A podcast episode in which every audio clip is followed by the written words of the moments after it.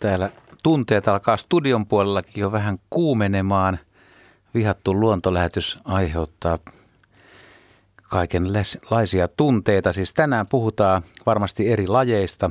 Nisäkkäät, linnut, kasvit, hyönteiset, kalatkin saattavat joitain hermostuttaa, mutta myös sääilmiöt, ihmisten tekemät toimet, nurmikot – tai no ei anneta liikaa vinkkejä, mikä nyt ihmisiä yleensä harmittaa, niin tänään saa purkaa tunteita ja purnata ihan tosissaan ja toivomme kyllä, että tulee sitten soittoja, että jos kerran ottaa koteloon, niin tänään sen saa ilmoittaa. Asiantuntijoina tai ehkä purnausvieraina meillä on professori Heikki Setälä.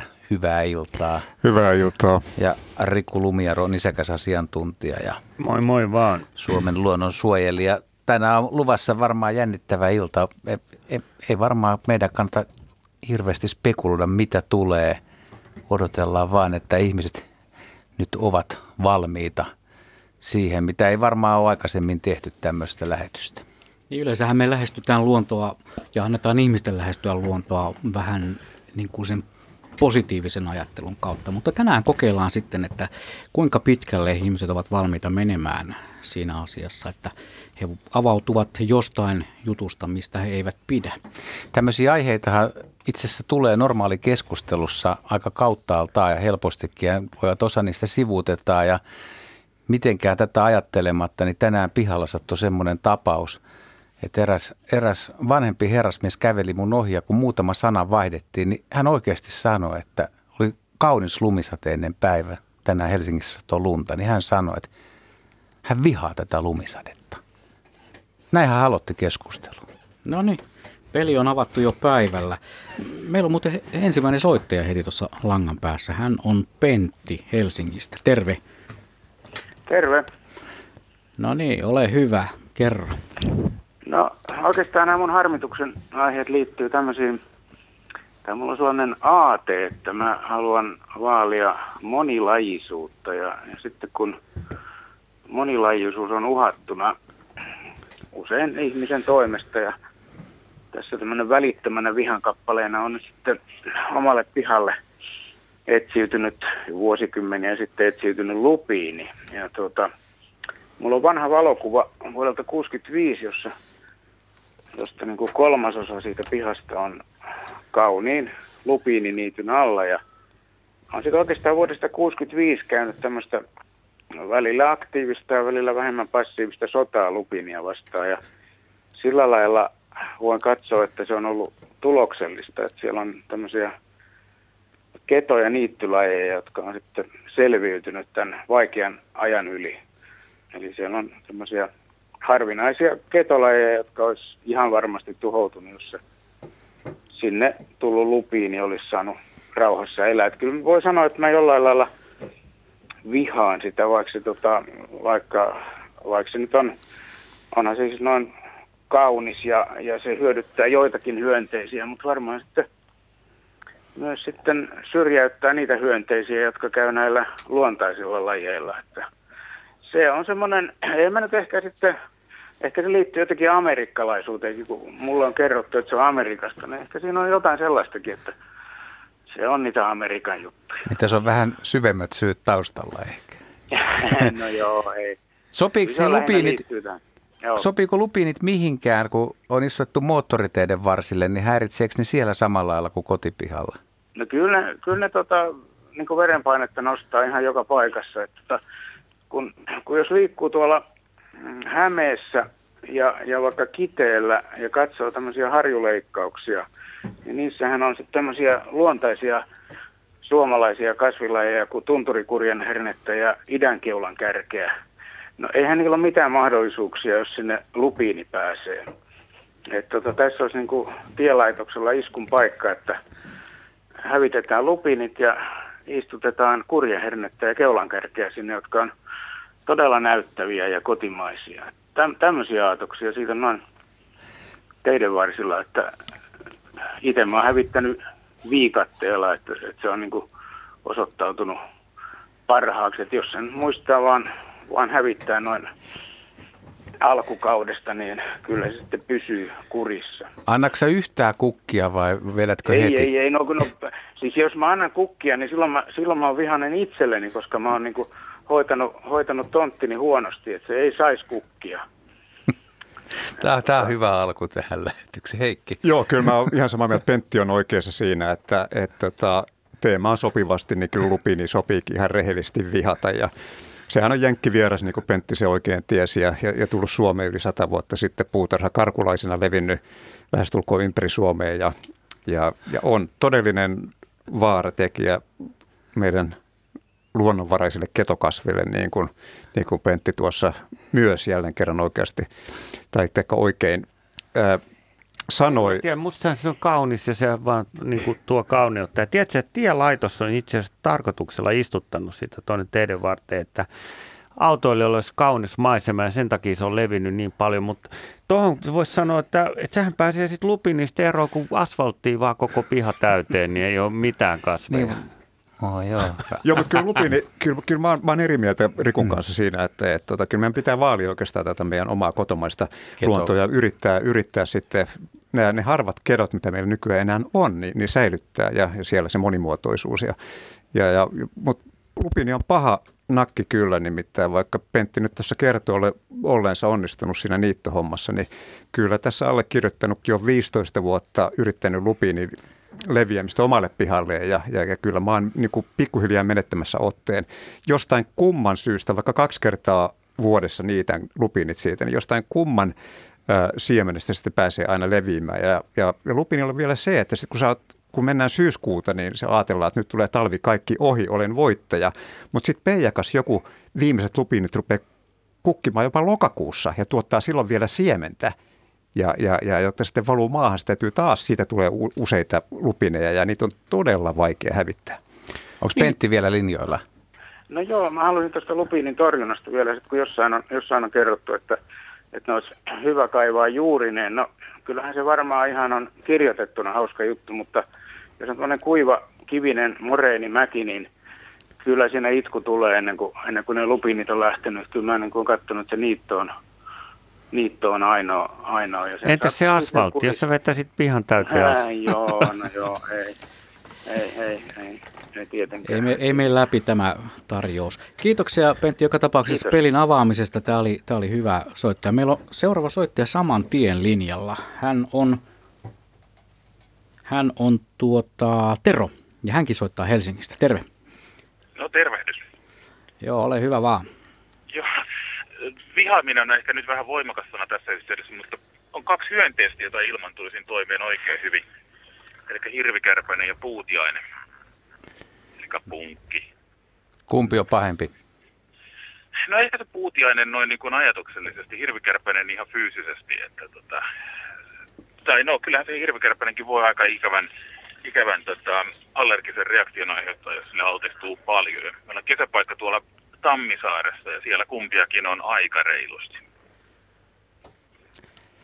Kummasta laista aloitetaan? Haluatko herra tai hei Joo. sanoa, että hirvikärpäsestä? No se on, hirvikärpänen on sikäli vähän tämmöinen kimurantti laji, että aikoinaan tai me ollaan monta kymmentä vuotta luultu oikeastaan siitä lähtien, kun hirvikärpänen rupesi, rupesi yleistymään Suomessa, että se on tulokas laji. Mutta nyt ollaankin sitä mieltä, että itse asiassa hirvikärpänen on saattanutkin olla täällä Suomessa jo, jo tämän viimeisen jäätiköitymisen jälkeen ja, ja tosin harvinaisena, koska eihän sitä meidän vanhempamme kyllä muista ja isovanhempamme, mutta todennäköisesti kyse on kuitenkin ihan suomalaisesta lajista ja sille tietynlainen ekologinen lokero sitten kyllä löytyy, mutta, mutta kyllä tästä täytyy jälleen kerran niin kuin soittaja peesata siinä, että, että onhan se ikävä hirvikärpänen. Mulla, mä olen itse hieman allerginen sille pistokselle ja jopa niin, että, että, tota, se pistoskohta saattaa punottaa sitten sen seuraavan viikon ja sitten se nousee taas parin kuukauden päästä uudestaan jostain kumman syystä, jota en tiedä. En pidä hirvikärpäsestä ja oikeastaan uskoisin kyllä, että ilman hirvikärpästä niin Suomen luonto tulisi hyvin toimeen. Eikö se olisi mitään lajia, mikä kaipaisi?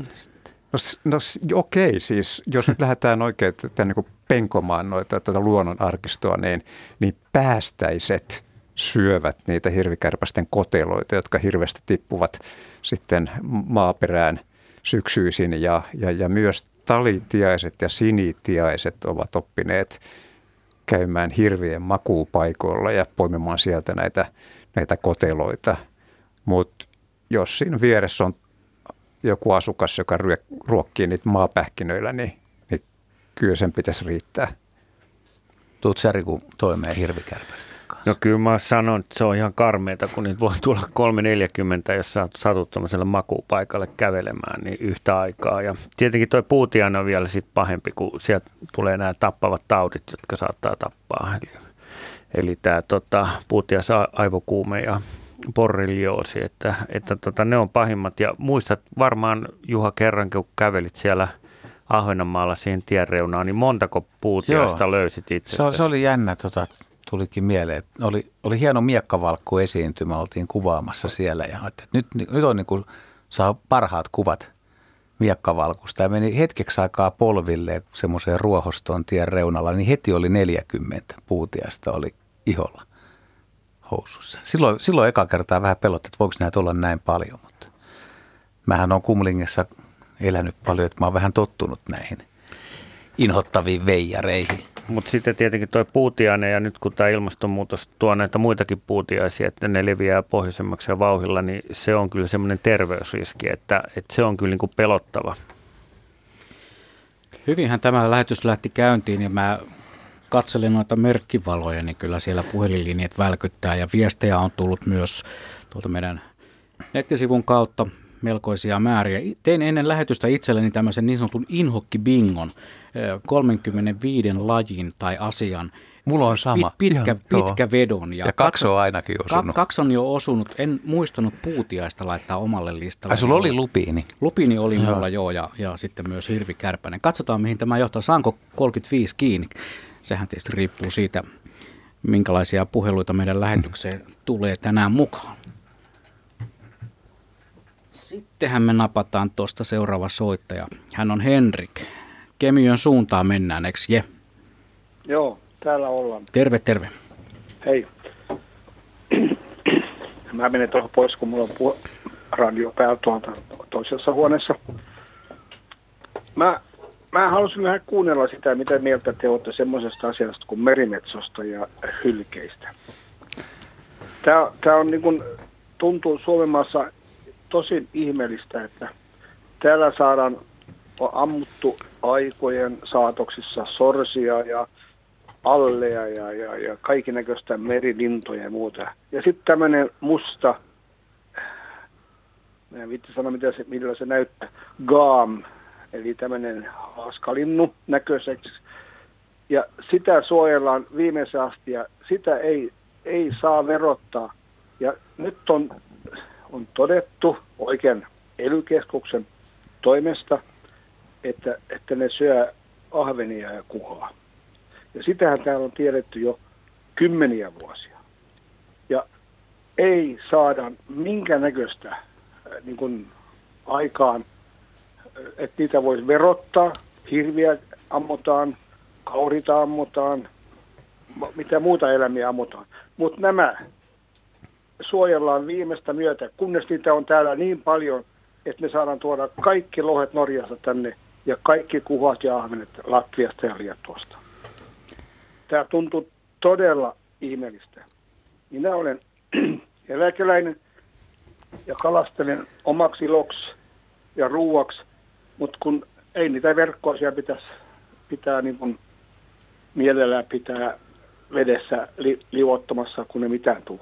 Ei Ku, mitään. Verkkoa on täynnä silakan päitä, kuha ei ole, on mennyt. Ja sitten ihmiset ihmettelee ja viranomaiset, minkä takia tätä ei voida jollain lailla verottaa. Rymättylässä tehtiin se tilanne, että annettiin lupa häätää niitä merimetsoja pois. Mutta eihän ne sitä mihinkään häviä eikä vähene, vaan ne menee naapurille. Ja sitten täytyy antaa naapurille lupa häätä niitä. Tämä tuntuu todella ihmeellistä.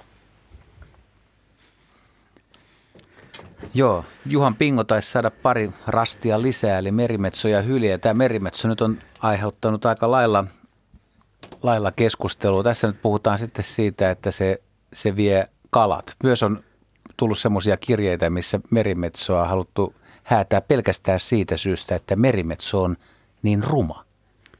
Joo, nämä molemmat aina törmää ja kun Juhankin kanssa monesti mennään verkoille, niin nämä kalakaverit kertoo samaa tarinaa, että halli, mitä yleensä tarkoittaa hylkeellä, niin vie kalat ja merimetso samaten, mutta merimetso on palannut tänne yli sadan vuoden poissaolon jälkeen ja itse asiassa siinä mielessä se on hyödyksi luonnon monimuotoisuudelle, että kun kaikki saariston ulkoluotoja myöten kasvaa umpeen, niin merimetso tavallaan avaa niitä saaria, kun se paskoo ne täyteen, niin ne kuolee ne puut sieltä ja muodostuu uusia, uusialaisia habitaatteja, joita meillä on ollut sata vuotta sitten.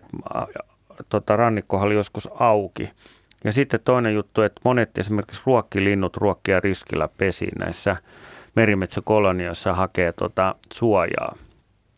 Mutta kyllä mä ymmärrän ihmisten niin kuin sen ärtymyksen ja jopa vihan, jota näkee paikotellen. Niitähän ammuttu ja ripustettu esimerkiksi tienvarsikyltteihin mielenosoitukseksi, niin tota, koska se koetaan, että se on vieras. No mutta kun sata vuoteen niitä ei ole ollut, niin ei paljon kokemuksia siitä, että minkälaista on elää merimetson kanssa. Sitten kun me mennään jonnekin Norjaan tai Pohjanmerelle, Englantia ja muualle, niin ihmiset on tottunut siihen. Samoin jos katsoo vanhoja juttuja kalastuksesta, niin hallihan söi entisaikaa niin kuin kaloja verkosta ja kävihän meillä nytkin Juhankin kanssa niin, että kaikki kalat oli syöty verkosta, että, mutta se oli ennen arkipäivää.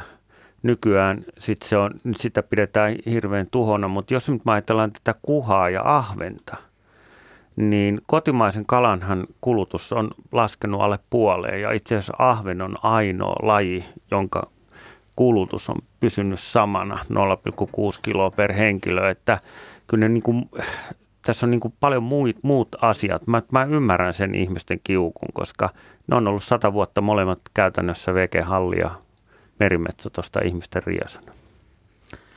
Mutta toi, mikä, mikä Riku otti esiin, siis tämä on myös mielenkiintoinen, kun ihmisten kanssa jutellut, niin kun tulee, että merimetso valtaa sen luodon, tuhoaa puustoja ja muuttaa sen nautiomaaksi tai semmoiseksi kauhunäkymäksi. Niin onko teidän mielestä, niin mä ymmärrän sen, että maanomistaja, hän voi sanoa, että hänen luotonsa on tuhottu, mutta minkä takia ihan ulkopuoliset ihmiset arvioi, kun Suomessa on aika paljon luotoja ja näitä, niin onko meillä, onko fiksua niin kuin arvioida sitä näkyä, että ne tuhoaa erilaisia saaria, että tämä on vähän provosoitu kysymys, mutta, mutta jos maanomistaja on sitä mieltä, että antaa mennä, niin miksi jonkun purjehtijan pitää olla siitä närkästynyt? No se on tietenkin varmaan niin, että siis kauneus ja, ja kauheus, rumuus on katsojan silmässä, että riippuu siitä, minulle niin kuin lintuihmisenä, niin, niin nämä va- vaaleat luodot ei nyt näytä selvästikään niin pahalta kuin suuremmalle osalle väestöä, mutta, mutta se on, on kyllä totta, että, että merimetso, se muistaakseni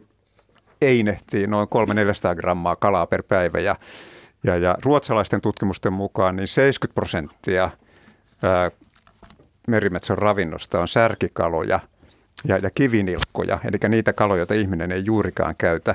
Ja, ja, ja, mutta sitten taas ely toisessa tutkimuksessa on osoitettu kyllä, että ne kyllä jonkun verran syö muun muassa kuhia, mutta mut on aina hyvin vaikea vetää tai tehdä johtopäätöksiä muutamien tutkimusten perusteella. Yleinen käsitys kuitenkin ää, lintumiesten ja, ja, ja kalamiesten kohdalla on se, että, että merimetson merimetso ei kilpaile ihmisen kanssa saaliskaloista.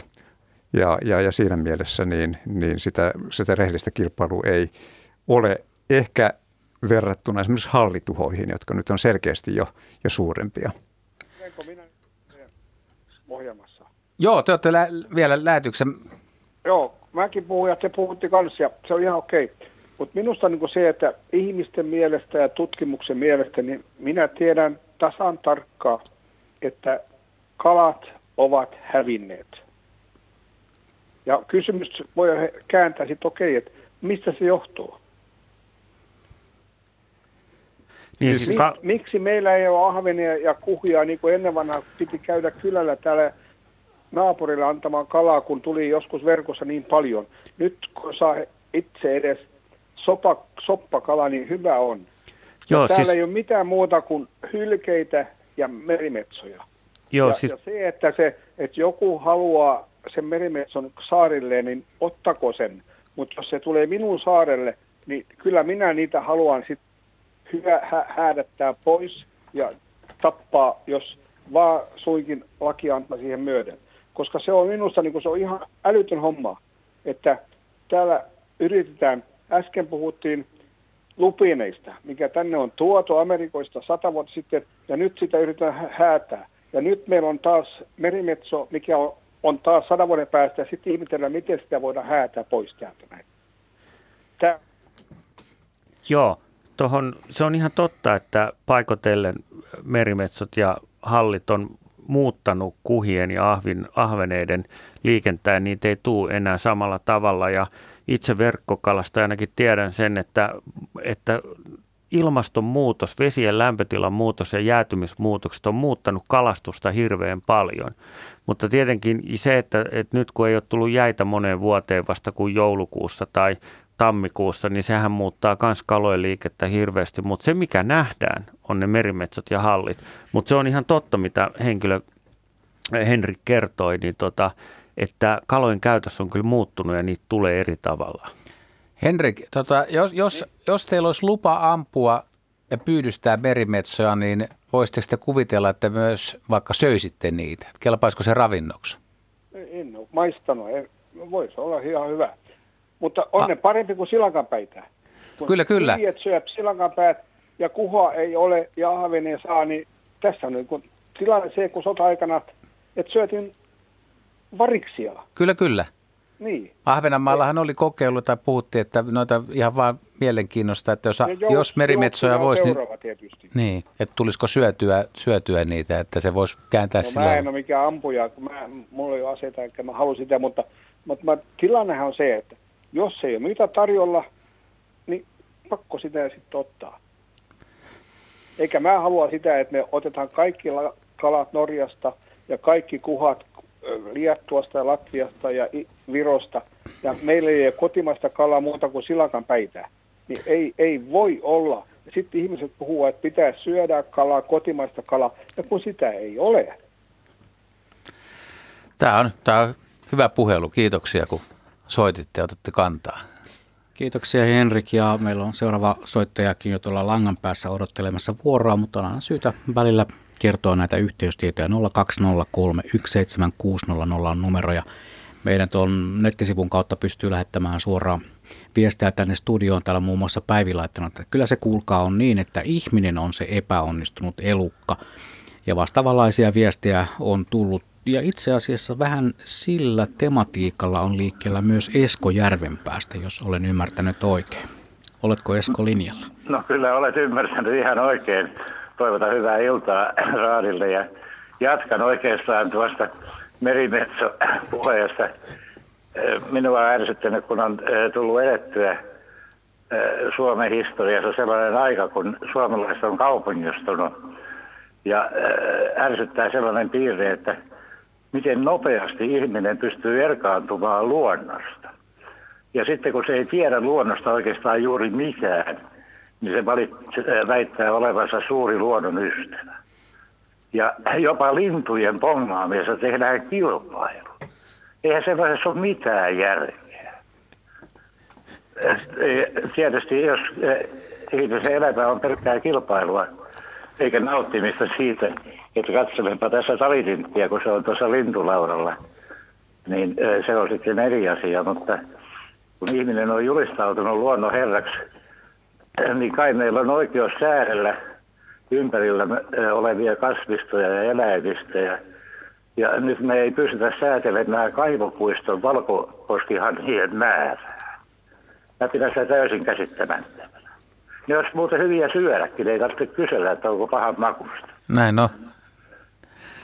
Että äh, tällainen, sanotaan hyvät kasviopin, eläinopin opettajat – olisi se lähtökohta, jos ei vanhemmat opeta lapsiaan elämään luonnon mukaisesti.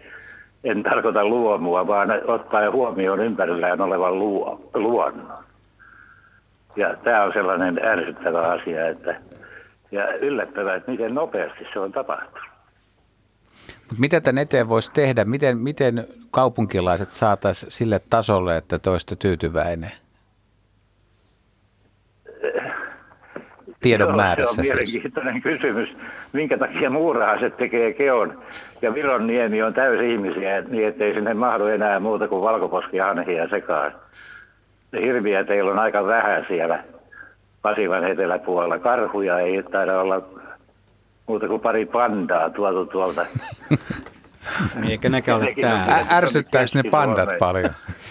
Minun mielestäni olisi kannattanut sanoa kiinalaisille, että me pyydystetään meitä pari kommunistia ja lähetetään vaihdossa teidän rakettitehtaalle töihin teikäläisillä palkkaeduilla ja sosiaalieduilla, että pannaanko tasa rahaa. Hei, kiito, kiitoksia Esko tästä soitosta. Tämä oli, tämä oli hyvä myöskin, ihmiset... vaan hyviä puheluja. Nimenomaan, kiitos tästä Joo. hyvästä puhelusta. Si- siinä tuli esille valkoposkihanhi, mikä varmaan Juhan Bingossa niin oli siellä ihan keskellä, koska se on aiheuttanut ihan kaiken Joo. keskustelua. Kyllä, kyllä. Ja näitä, otetaanko seuraava sitten soittaja saman tien mukaan, koska tämä aihe tuntuu olevan nyt todella lämpimänä. Sen verran ennen kuin otetaan seuraava soittaja, tässä me puhuttiinkin jo näistä kahdesta. Hirvikärpäset ja punkit ovat karkoittaneet minut luonnosta. Harrasta vain asfalttikävelyä, lähettää meille eräs kuuntelija viestiä, joka, joka ei sitten tietysti Täällä, täällä on muuten nimimerkkiä viesti, että jättänyt. ke, Keijo ärsyttää käen kukuntaa. Kyllä tämä kumminkin kaiken näköistä. Voi olla, että tommonenkin ärsyttää. No, mites Tommi sitten tuolta Ylöjärveltä, ärsyttääkö sinua käen kukkuminen? No tota, ei käyn, käyn kukkuminen on oikein kiva asia. Se on oikein, mä tikkaan sitä oikein paljon, varsinkin kun on ihan kreiseinä joskus alkukesästä. tota, tota, tota, mutta tota, valkoposkihanhet tota, on tässä viime aikoina vähän stressannut, kun olen töissä tuolla Pirkanmaan sairaanhoitopiirin tota, toimialue Kutosella eli Pitkäniemessä Nokialla. Ja siinähän on lintuja ja luontoa paljon tulee seurailtua siinä. Mutta tota, kun siellä aloitin työt tuossa muutama vuosi sitten, niin siellä oli yksi valkoposki hanhipariskunta siinä ekana keväänä. Ja, tota, ja joka kevät niitä ja kesä niitä on siinä lisää. Ja sitten kun ne, ne todella tuottaa sitä ulostetta sitten oikein, se on niin kuin joku koirapuisto olisi se, se tota, luontopolku, jota meidän pitäisi sitten kehitysvammaisten asiakkaiden kanssa niin kuin kävellä siellä. Ja ei ole mitenkään niin kuin tavatonta, että joku tota, ymmärtämättömyydessään vaikka poimii siitä, sitä ulostetta suuhunsa. Että, tota, että on niin kuin, siis mun mielestä tuommoiselta alueelta ne sais hävittää kaikki. että siis se on sitten eri asia, että, että jos ne on vähän niin kuin jossain, jossain sivummalla, mutta niin kuin tälleen niin kuin, kyllä mä sairaala-alueella rupean ihmettelemään, että miten näistä annetaan tässä niin kuin olla. Ja sitten ne on hirveän aggressiivisia. Mulla on myös näistä kokemus silleen, että mä oon asunut Minnesotassa, jossa näitä sitten kyllä riittää. Siellä Minneapolisin joka puistossa, missä on joku lutakko, niin niitähän riittää. Ja ne on, ne on aggressiivisia kavereita. että tämmöistä, tämmöistä huolta on minulla. No niin, pohditaan vähän. Me täällä pohditaan tätä valkoposkihanhi-asiaa, koska sitä on, siitä on tullut postia muutenkin. Haluatko Joo. Heikki aloittaa? No, no oikeastaan ehkä vähän, vähän tylsällä tavalla kuulijoille, koska mä tietenkin hyvin ymmärrän, että se sapetus on, on hetkessä. Ja jos mä sanon, että, että kun odotetaan vähän aikaa, niin, niin aika monelle lajille käy niin, että niille tulee luonnollisia loisia tai petoja, jotka sitten niiden, niiden kantoja vähentää. Naurulokki on hyvä esimerkki. Sata vuotta sitten se oli todella harvinainen, sitten siitä tuli todella runsas ja nykyään sitten naurulokki taitaa olla jo, jo tuota, ei, jos ei nyt uhanalainen, niin ainakin silmällä pidettävä laji. Ö, Eli kun vaan jaksetaan odottaa, niin on todennäköistä, että tämmöiset dominantit lajit, jotka siis esiintyvät runsaina ja josta on hetkellisesti haittaa, niin niiden, niiden haittavaikutus vähenee. Mutta tämä nyt on tietenkin, ketä se nyt sitten paljon auttaa, jos sanotaan, että, että tuota, Tommi, hyvä, odota 50 vuotta, niin, niin kaikki on hyvin. Toinen Se tylsä, Tommin lastenlapsia. niin, toinen, toinen tylsä asia on tietenkin se, että, että totta kai tässä niin kuin akateemisten piirien edustajana täytyy todeta ja, ja, ja lintuharrastajana, että, että valkoposkihanhi niin kuin merimetsokin, no puhutaan nyt valkoposkihanhesta, niin sehän on silloin lain suoja ja se on myös lintudirektiivin suojama laji, että, että niitä nyt vaan ei kerta kaikkiaan voi mennä tappamaan ja niitä täytyy sitten, sitten kestää ja kysymys on tietenkin tämä, mikä Tommi sitten esitti ja, ja Eskokin päästä, että, että, että mikä kumma meitä nyt sitten viisaita ihmisiä estää sitten ryhtymässä toimenpiteisiin ja, ja tappamaan niitä. Ja, ja, ja, ö, mutta se, kun vaan ei nyt tällä hetkellä käy päinsä. Mutta tässä esimerkiksi, kun puhutaan jostain sairaala-alueesta, että pystyisi rajoittamaan sitä, että ne hanhet ei tule sinne. Onko sinulla Riku tietoa, että miten esimerkiksi Helsingissä, kun täällä on puhuttu myös tietyistä puistoista, että, että onko muita – mahdollisuuksia rajoittaa muuta kuin muuttaa ne kedoksi tai jotain, että ei ole nurmialuetta, mihin ne ei tule. Että mit, miten ne voisi hoitaa no se on hellävaraisesti? Yksi, joo, no toi keto on hyvä esimerkki, koska nehän tarvitsee sitä vihreitä nurmea, mitä ne tulee syömään. Mutta sitten tietenkin joku koira, että se tarvitsee koiran sinne jos sulla on niin kuin kehitysvammaisia siinä, niin tämmöiset niin kuin, niin kuin seurakoirat, niitähän käytetään nykyään paljon noissa paranta niin kuin ihmisten niin kuin että se tuo hyvää fyysistä ja muuta oloa, niin esimerkiksi jos sulla on yksi koira siellä, niin se pitää kyllä ne valkkarit heti pois. Se on semmoinen slangisana, valkkar, valkoposki ne valkkarit, niin ne, ne pelkää niitä. Ja toinen juttu on sitten tietenkin, että sinne pesiytyy kettu, niin sitten se kettu käy syömässä niitä poikasia, että että niin kuin, mitä Heikki sanoi, että kyllähän se luonto reagoi tähän takaisin, mutta kyllä mä niin kuin tajuan sen niin kuin, tota, kiukutuksen siihen, että jos ne siinä oot menossa ottaa aurinkoa siinä ja on kaunis kesäpäivä ja ne riahuu siinä ja tulee semmoinen tunne, että saatana EU, että tonkin toitte meille, niin kyllä mä sen ymmärrän. Mutta kyllä mä oon sitä mieltä, että ei muuta kuin lisää valkkareita. Se on muuten kiva kaivopuistossa, ne kävelee suoja pitkin teidän yli. Mä oon ottanut valokuviakin, että ne on oppinut liikennetavoille. Kyllä jo kulkevat suojatietä pitkin. Itse asun Helsingissä sellaisella rannalla, jossa noita valkkareita, valkoposkihanhia on paljon. Siellä on yritetty myös jollain tavalla rajoittaa. Siellä on tehty semmoisia matalia aitoja, Joo. se verkkoaita, noin puoli metriä korkeita. No niillä saadaan tietysti siltä alueelta se valkkarilauma rajattua. Koirat, ei mitään apua, siellä on varmaan satoja koiria alueella asuu. Ne vaan siirtyy sitten toiseen paikkaan. Kettuja asuu kyseisellä rannalla – ei vaikutusta. Ja kakkaa on kaikkialla, eikö niin? Kyllä, se joo. on se ongelma. Mä, mä, Onko mä, se lintu vai kakka? Kakka on se ongelma. Ajan itse usein kyseisiä puistoalueita pitkin omalla maastopyörällä, semmoiset läskirenkaat, niin ne on ne läskipyörän renkaiden välit, ne, ne, on, ne on ihan täynnä sitä kakkaa. Ei se mua häiritse. Mä pesen pyörän sitten, kun mä menen sisälle tai, tai tota, ajan sitten jostain vesilätäköstä ja sillä tavalla. On se, se valkoposkihanhen kakka niin kuin parempi vaihtoehto kuin koiran kakka niin kuin nurmi. No niin, kyllä. Siinä on aika suuri ero. Se täällähän, on, täällähän onkin yksi viesti, joka on kyllä tosin aika roisia tekstiä. Ehkä jätän sen sen lukematta niin kuin ainakin tässä vaiheessa vielä, vai luenko? En, en, en luenko? En lue. Lue, lue. lue no, sehän on varsin, jos, jos, jos mun, pitää vähän, postia saada, mun, niin. mun pitää vähän tota, Mm, rohkaisua ottaa vai? Rohkaisua ottaa tai ehkä pikkusen tuota, käyttää tuollaista niin sanottua stilisointia tässä näin. Tässä sanotaan näin, että vihaan eläinten takapuolista pursuavaa kakkaa, jolta mikään ei suojele. Koirat kakkovat, postilaatikot, pihat ja tiet, kissat kakkovat, leikkipaikat, oven edustat, linnut kakkovat, parvekkeet, ovet, parvekkeet, ikkunat, oravat, kakkaa, kakkaa, kakkaa. Miksi näitä kakkovia eläimiä ei ammuta? Miksi kakka terrori sallitaan? Ja ihmisten vihaajat huom, ihmisten kakat, pissit ja kaljapullot ovat pieni ongelma kakkoviin eläimiin, kakkiviin eläimiin nähden. Deeku kakkii yleensä kotonaan ja joku mäyräkoiran pahvi nyt ei ketään hetkauta. Toista on linnun kakka puutarhatuolissa. Näin nimimerkki oikeistomies suivaantunut. Aika pahasti on suivaantunut kyllä kakka-asiaan. Keväthän lähestyy pikkuhiljaa ja sehän tietysti innoittaa jälleen kerran tähän koiran kakka-asiaan, mutta me menemme eteenpäin tässä vihattu luontolähetyksessä. Me nappaamme lähetykseen mukaan Aleksin Sipoosta. Terve. Terve. No mitäs Aleksi? Ää, Aleksilla on tuota ää, elämässä tapahtunut asioita ja nyt mä oon oppi, oppinut paljon tässä.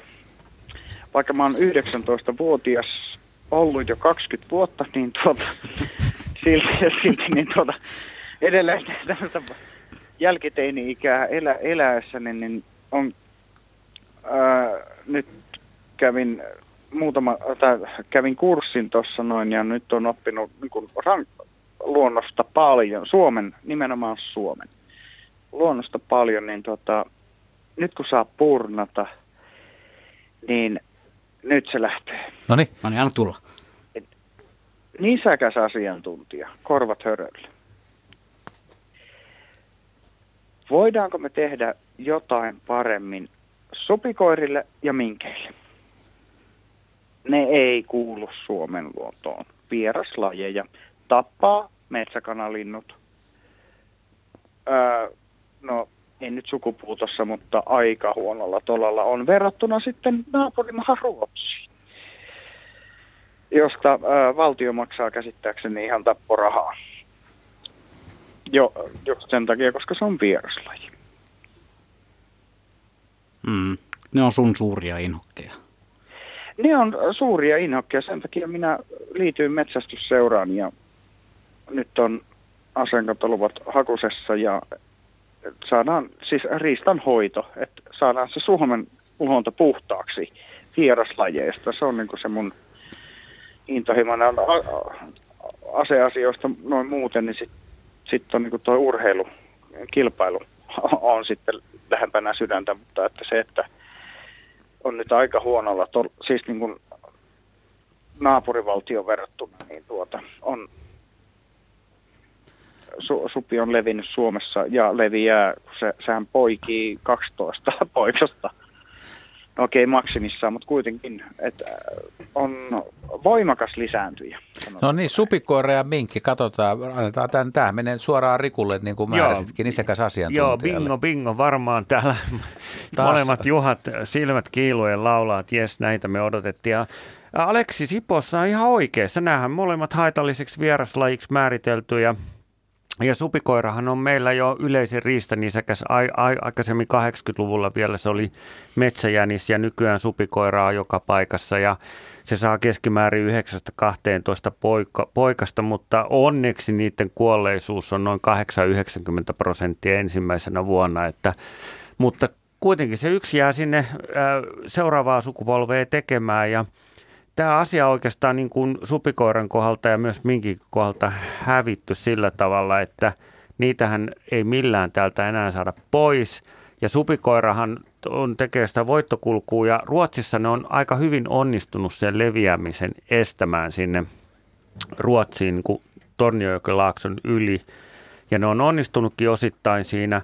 Mutta mä voin nyt kertoa tälle Aleksille vielä, että jee, jee, meille on tulossa uusi vieras ää, petolaji kovaa vauhtia tuolta Saksan maalta, joka on sinne joskus istutettu ja karannut turkistarhoista, eli tota, mm, pesukarhu. Ja se on tällä hetkellä puolessa matkassa matkalla Suomeen, että sitä on tavattu Latviasta lisääntyvää pari, että meillä on kuule kohta kolmas tämmöinen, joka hävittää näitä riistanisäkkä, tai riistalintuja poikasia ja kanalinnuilla menee kohteellisen hyvin poikoen, mutta sitten kun puhutaan näistä niin kuin rehevien lahtien, re, kosteikkojen, sukeltaja, puolisukeltajasorsista, punasotkasta, heinätavista, niin nehän on uhanalaistunut hyvin nopeasti ja yksi suuri syy siinä on nimenomaan supikoira ja minkin saalistus. Että minkki saalistaa niitä aikuisia – ja tota, varsinkin niitä hautovia naaraita ja se supikoira syö niitä poikasia ja se punasotka kantahan on meillä 2000-luvulla vähentynyt noin 7-80 prosenttia ja se on tällä hetkellä erittäin uhanalainen, että soittaja on ihan oikeassa. Se on hyvä, että talkoon väkeä tulee, mutta ihan ikävä kyllä vaan, että meillä on tulossa vielä sakalikin, että meillä on tulossa kaksi älä, älä uutta. nyt pelottele niin hirveästi, pysytään näissä kahdessa lajissa, kun täällä niin mä voin sanoa, että kaksi muuta lajia tulee. kokonaan, että ei, ei kaikki kestä tätä. Mutta siis, okei, ja supi, supikoirastakin on, on, tehdään erilaisia tutkimuksia, on tullut uusia, ja, ja tuota, kosteikkoalueella, niin kuin sanoit, niin se, se on merkittävä Joo, ja sitten kun kettukanta on kasvanut mm. samalla, variskanta on kasvanut, että et tämä ei ole pelkästään supikoira ja minkin juttu, vaan että kun meillä nämä, myös nämä muut pienpedot ja lintupedot on lisääntynyt, niin kokonaisuutena niin se on ihan selvä. Soittaa ihan oikeassa ja niin kuin mä vielä sanoin, että riamuita, että me ilmastonmuutos tuo meille kaksi uutta petolajia. Jos tuo. No niin, tuo niin, varmuudella. No niin. Kiitoksia Aleksi. Tämä oli, tämä oli hyvä avaus. Studiossakin lämpötilaisen kuvaan nousee. Minä vihaan pimeyttä ja hyttysiä, kirjoittaa Vesa. Ja muuten sain tänään informaatio, että se ei ole hyttynen eikä se ole itikka, vaan se on sääski, kun me hmm. tuon Kaiman Laaksosen kanssa tehtiin semmoinen mainosvideo tälle ohjelmalle. Niin kuin tarkasti sanottiin, täällä on Urho 74 vihaa hellettä. Ei sekaan kiva, jos on liian kuuma.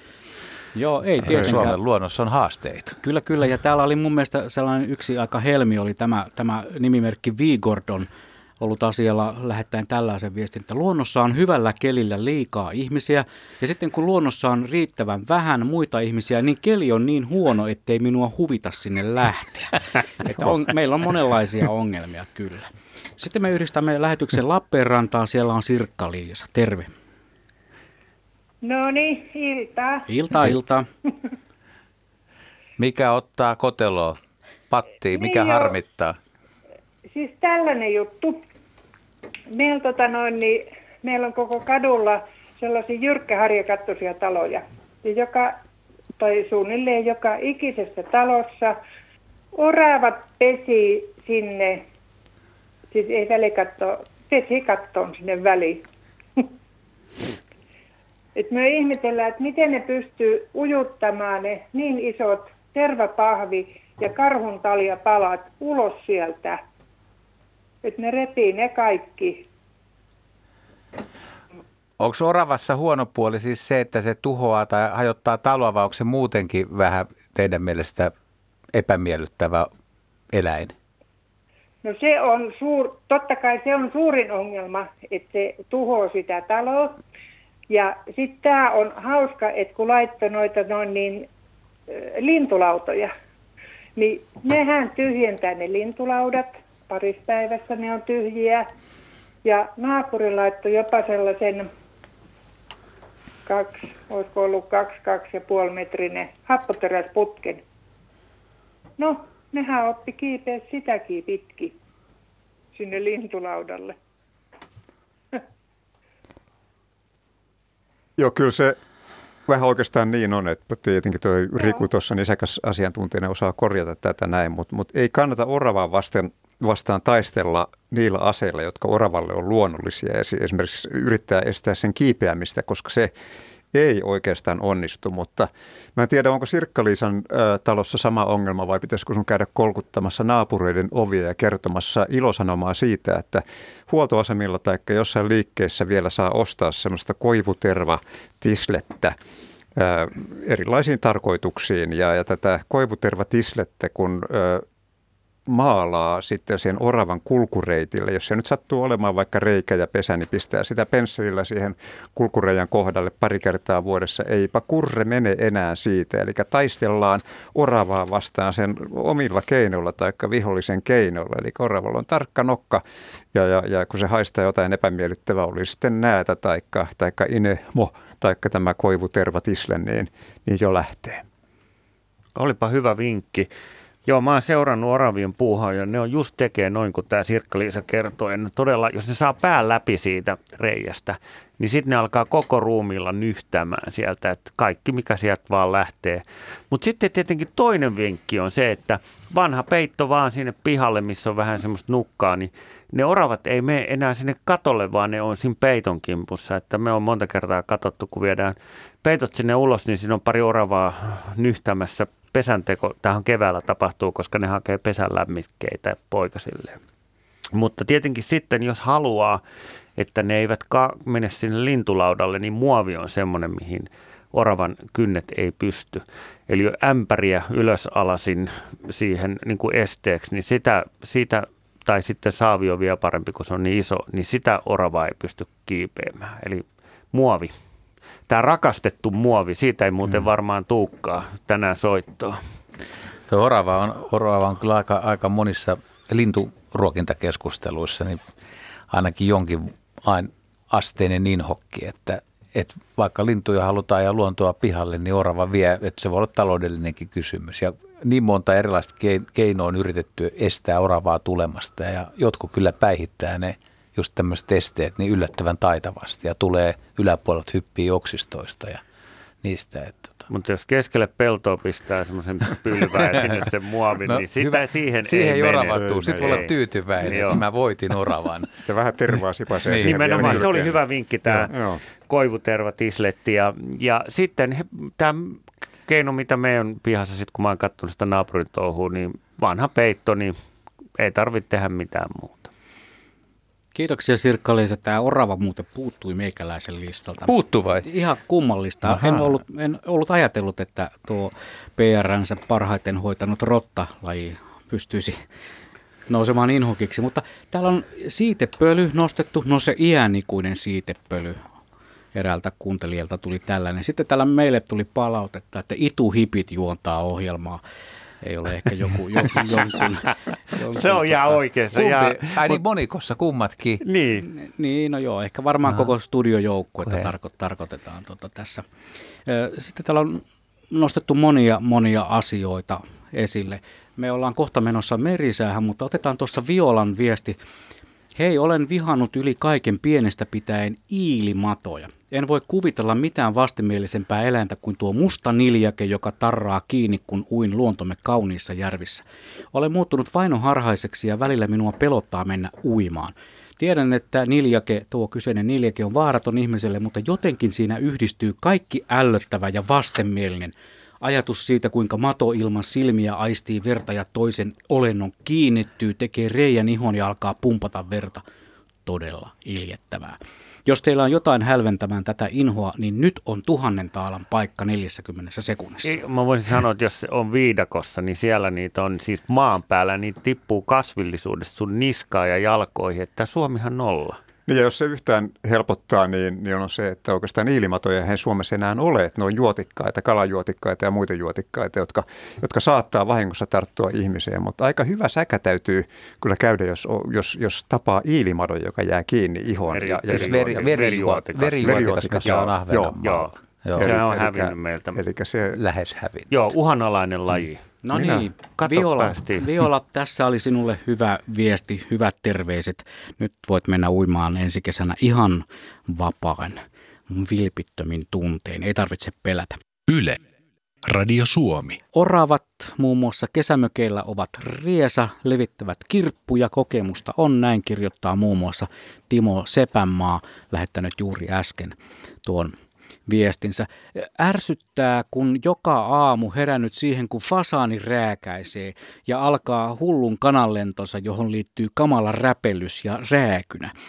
Nimimerkitön lähettäjä kirjoittaa, viestittää näin.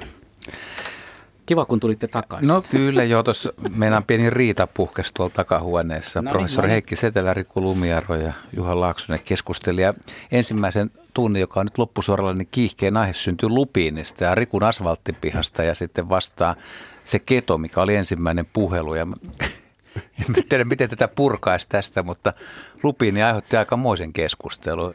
Heikki, Heikki myös, että hän, hän käy sotaan niin Joo, lupiinia vastaan. Kyllä mä vihaan lupiinia, vaikka, vaikka sillä käykin mesipisteiset syömässä sen mettä ja vaikka se onkin kaunis tietyllä tavalla ja ja, ja vaikka se sitoo maaperää, mutta joka tapa, ehkä siinä on juuri, juuri nimenomaan se, että et, et mä haluan säilyttää tätä koskematonta, tätä kulttuurimaisemaa, tätä niittyä ja ketoa, jonka lupiini kyllä aika tehokkaasti torppaa. Mutta sitten kyllä Rikulla, miehellä oli kyllä vähän erilainen näkemys. Niin, musta Kunnioitamme joo, Juha sitä. Joo, siis mä yritin Juhalle kertoa, että et, et keto on vaan koko asfalttipiha täyteen ja sitten siihen tehdään palstaviljelyä, eli semmoisia jätesäkkejä ja muita, mikä on muuten nykyään tätä kaupunkitrendiä. Niin sitten ei ole kyllä yhtään lupiinia, että, että kedot ja lu, tehdään vaan pelkkää asfalttia, että mutta kyllä se lupiini on kaunis. Että mä oikeastaan rakastan nykyään noita tienvarsia, kun lupiinin värit Pitääkö olla eri värisiä? Joo, pitää olla punasta, sinistä, Mistä? valkoista ja sitten näitä turkoosia ja muuta, mutta kyllä mä nyt ymmärrän sen, että jos sä haluat oman kedon, niin siinä vähän voi, niin kuin, mutta sitten on jätesäkkeä. Sä voit täyttää se koko pihan jätessä. Joo, Rikusta on kuoriutunut armoton esteetikko. Selvästi joo. Entäs jos nämä puistot, joissa niitä valkoposkihanhia on, jos ne täyttäisi lupineilla? Niin, Niin niin ei olisi toinen- valkkareita. toinen ei, ei olisi olisi. valkkareita, koska Mm. ei ne pysty syömään sitä. Ja jos puistot täytettäisiin asfaltilla, niin ei olisi valkkareita. Tämä, tämä lupini olisi muuten mielenkiintoinen, että, jos- että jos näistä ensimmäisen jakson niin kuin eläimistä, mitä nyt on ollut supikoiraa, minkkiä, lupinia, merimetsoa, otettaisiin, että sata ihmistä saisi äänestää, niin kuinka, kuinka, mikä veikkaatte, että lupiinin prosentti on, että kuinka moni tykkää suomalaista sadastani lupiinista? Yli puolet veikkaa. Yli puolet, 74 prosenttia. Joo, mäkin veikkaan. Entäs minkistä?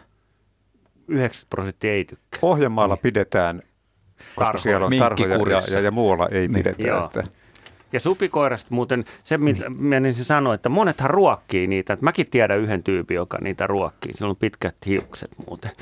Ja ne- Eli nämä ituhipit ja kaiken maailman rouvat niitä tota, ruokkii. Ruokkia, jotkut, jotkut ruokkii rottiakin kuulemma. Kyllä, ja mä tiedän, jotkut ruokkii lokkeja. No niin, siinä tulikin pari semmoista lajia, jotka vielä äh, kuuntelijoiden näkökulmasta puuttuvat. Äh, ei, ei oteta pingoon mukaan. Katsotaan kuinka tässä käy. Meillä on kokona, lähes kokonainen tunti aikaa uutisten ja urheiluradion jälkeen ja varmasti pääsemme sekä pienten että isojen eläinten, kasvien, mene tiedä säätilojen ja muiden. Juha on sen näköinen, että kun- haluaisit vielä sanoa. No kun täällä on, täällä on ihan lyhyt viesti. Jari vihaa bongareita ja Kari metsästäjiä. Että näillä, näillä päästään niin kuin seuraavan tunnin alkuun sopivasti. Että tässä otetaan ihmisetkin aika lailla nyt mukaan. Ettei. Näin on, ihminen kuuluu luontoon, jos kohta moni muukin asia kuuluu. Yle, Radio Suomi. Ja ensimmäinen tunti taisi mennä vähän lämmitellessä. Nyt on linjat punaisina, harjoiteltiin ja tunteet alkaa käymään aika, aika kuumana. Asiantuntijoina professori Heikki Setälä ja nisekäs harrastaja Riku Lumijaro. Lupiinia, piisa, ei lupiinia, supikoiraa ollaan käsitelty ja mitä kaikkia lajeja. Minkkiä, valkoposkihanhia, merimetsoja, lumisadetta, puutiaista, hylkeitä, käen kukuntakin on kerrottu. Että Hirvikärpänen. Hirvikärpänen, joo. ja orava. Näillä on menty tähän mennessä. Ja meillä on taas soittaja. Heti vaan. 0203 17600 num- numerot on valinnut myös Pajunen Espoosta. Terve. Terve. Ja Juha B. se vaan jaksaa vetää illa- illasta toiseen luontoiltaan. Pakko. Tästähän mulle maksetaan. Siitähän ei ollut kyse. Ei ole inhokki. Kiitos. Joku puhuu vitu sipeistä, se on toinen asia. Minulla nousee aina niskakarvat pystyyn, kun minä kuulen sanan natura. Se on sellainen asia, että minä en niin kuin ymmärrä sitä, minkä tähden, jos mulla on aari tai sulla on tuhat hehtaaria, niin eikö silloin siitä pidetä huolta? Ei mulle kukaan, en minä hyväksy sitä, että minulle tullaan valtiovallan puolelta tai jostain, musta, jostain poliittisesta ryhmittymästä tullaan kertomaan, miten minä hoidan parisuhdettani ja lapsiani. Minä en lastani myy hinnasta enkä millään, vaikka pakko lunastettaisiin. Ja tämä on muutenkin silloin, ja nythän sitä on itse asiassa tämä koko naturahomma, niin se on jotenkin kummallisesti vaiettu. Siitä ei enää kovin puhuta. Mutta se on kuitenkin tuolla häilymässä taustalla, ja mä en todella ymmärrä. Se oli sellainen asia, jolloin mä en tiedä, mä olisin ollut jopa valmis nousemaan barrikaadeille. Tähän asti olen muuten ollut paarissa ja pitänyt kättä nyrkissä housun taskussa ja toista tuopissa ja todennut, että voi vee, nyt pitäisi jotain tehdä. Tämä Natura, hömpötys, Natura kiima oli sellainen asia, että mene, vietin jopa kaksi unetonta yötä. Nyt Riku tai Heikki, kumpi ottaa kiinni Naturasta? No mä voin, mä voin, mä voin kertoa. aihe Joo, mä oon sitä seurannut vierestä ja nämä, jotka sitä naturaa Suomessa niin kuin yritti suojella, niin nekin vietti tota, näitä unettomia öitä, kun ne valvoi, ne oli niin kiimassa, se oli hirveän hyvä sana, natura-kiima, että ne yötä päivää vaan hakkas ja teki sitä hommaa ja ne ei nukkunutkaan. Ja niitä oli kaksi, mä katsoin, toinen nukku pöydällä ja toinen nukku pöydän alla, ne muutamat tunnit, mitä ne ehti ja Tämä on kyllä selvä juttu, että jos EU tulee sanoa suomalaiselle maanomistajalle, ja kun on ryssäkin pidetty poissa täältä, niin mä ymmärrän sen näkökulman. Ja meillähän maanomistus on suomalaisen yhteiskunnan niin kuin ydinjuttu ja se on meidän niin kuin oikeuksista hyvin tärkeää, että, että tämä on oikeusvaltio ja tämä Natura on tietenkin monia loukannut, koska se tulee puuttumaan siihen, että miten ihmiset käyttää omaa omaisuuttaan ja maataan. Toinen näkökulma siinä on, miksi se Natura tänne tuli, että Suomi liittyi Euroopan unioniin vuonna 1995 ja koska Euroopassa tämä luonnon monimuotoisuus eli biodiversiteetti häviää kiihtyvää vauhtia, näitä natura-alueita tarvitaan sen takia, että ei ole niitä luonnonsuojelualueita ollut tarpeeksi. Ja meidän luonnon monimuotoisuus häviää. Nythän on käynnissä tämä kuudes sukupuuttoaalto, että tässä menee tavallaan kaksi tämmöistä perusjuttua pahasti ristiin. Ja ymmärrän sen molemmat näkökulmat. Jos puhuja vielä, minä saatan jopa ymmärtää, mitä tarkoittaa biodiversiteetti. Se on kanssa sana, jota jatkuvasti käytetään, mutta sitä ei kukaan koskaan avannut. No se on... sano, se, sano se sillä tavalla, että tyhmä taksinkuljettajakin ymmärtää, mitä se tarkoittaa. Taksinkuljettajat on muuten fiksuja. Mutta siis tota, joo, se tarkoittaa sitä, että jos sä oot lentokoneessa ja sieltä otetaan pikkuhiljaa osia veke, niin sitten kun otetaan yksi osa, eli, eli biodiversiteetti, yksi laji veke, niin se lentokone tippuu. Ja se tarkoittaa sitä, että kun lentokoneessa on kymmeniä tuhansia osia, niin sitä tarkoittaa biodiversiteetti. Eli luonnossa on kymmeniä tuhansia lajeja. Eli ja, palapeli palapeli. Ja jos sä vedät sieltä moottori irti, niin kone tippuu ja sä kuolet. Ja sen takia siitä luonnon monimuotoisuudesta puhutaan. No niin kuin sanoin, mä kyllä ymmärsin sen, mutta se on sellainen sanapari, sanahirviö, mitä jostain kumman syystä viljellään, että ei varmasti ihan kaikki Ei, oiva. ja se oli sulta erittäin hyvä oivallus. Kiitos siitä.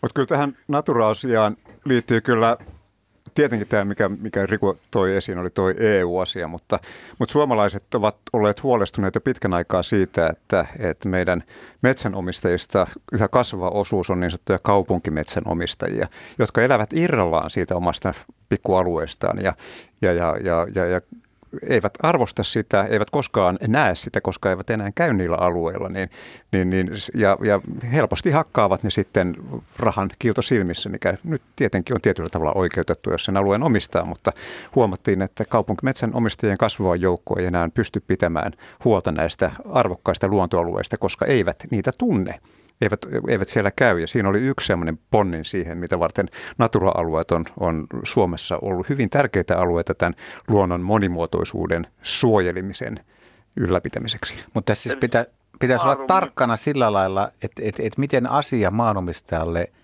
ilmoitetaan, että ei voi ei saa pakottaa, ei saa käskeä tekemään näin, vaan pitää taitavasti sanoa, että näin voisi olla järkevää tehdä, niin ihminen saa tehdä itse sen päätöksen.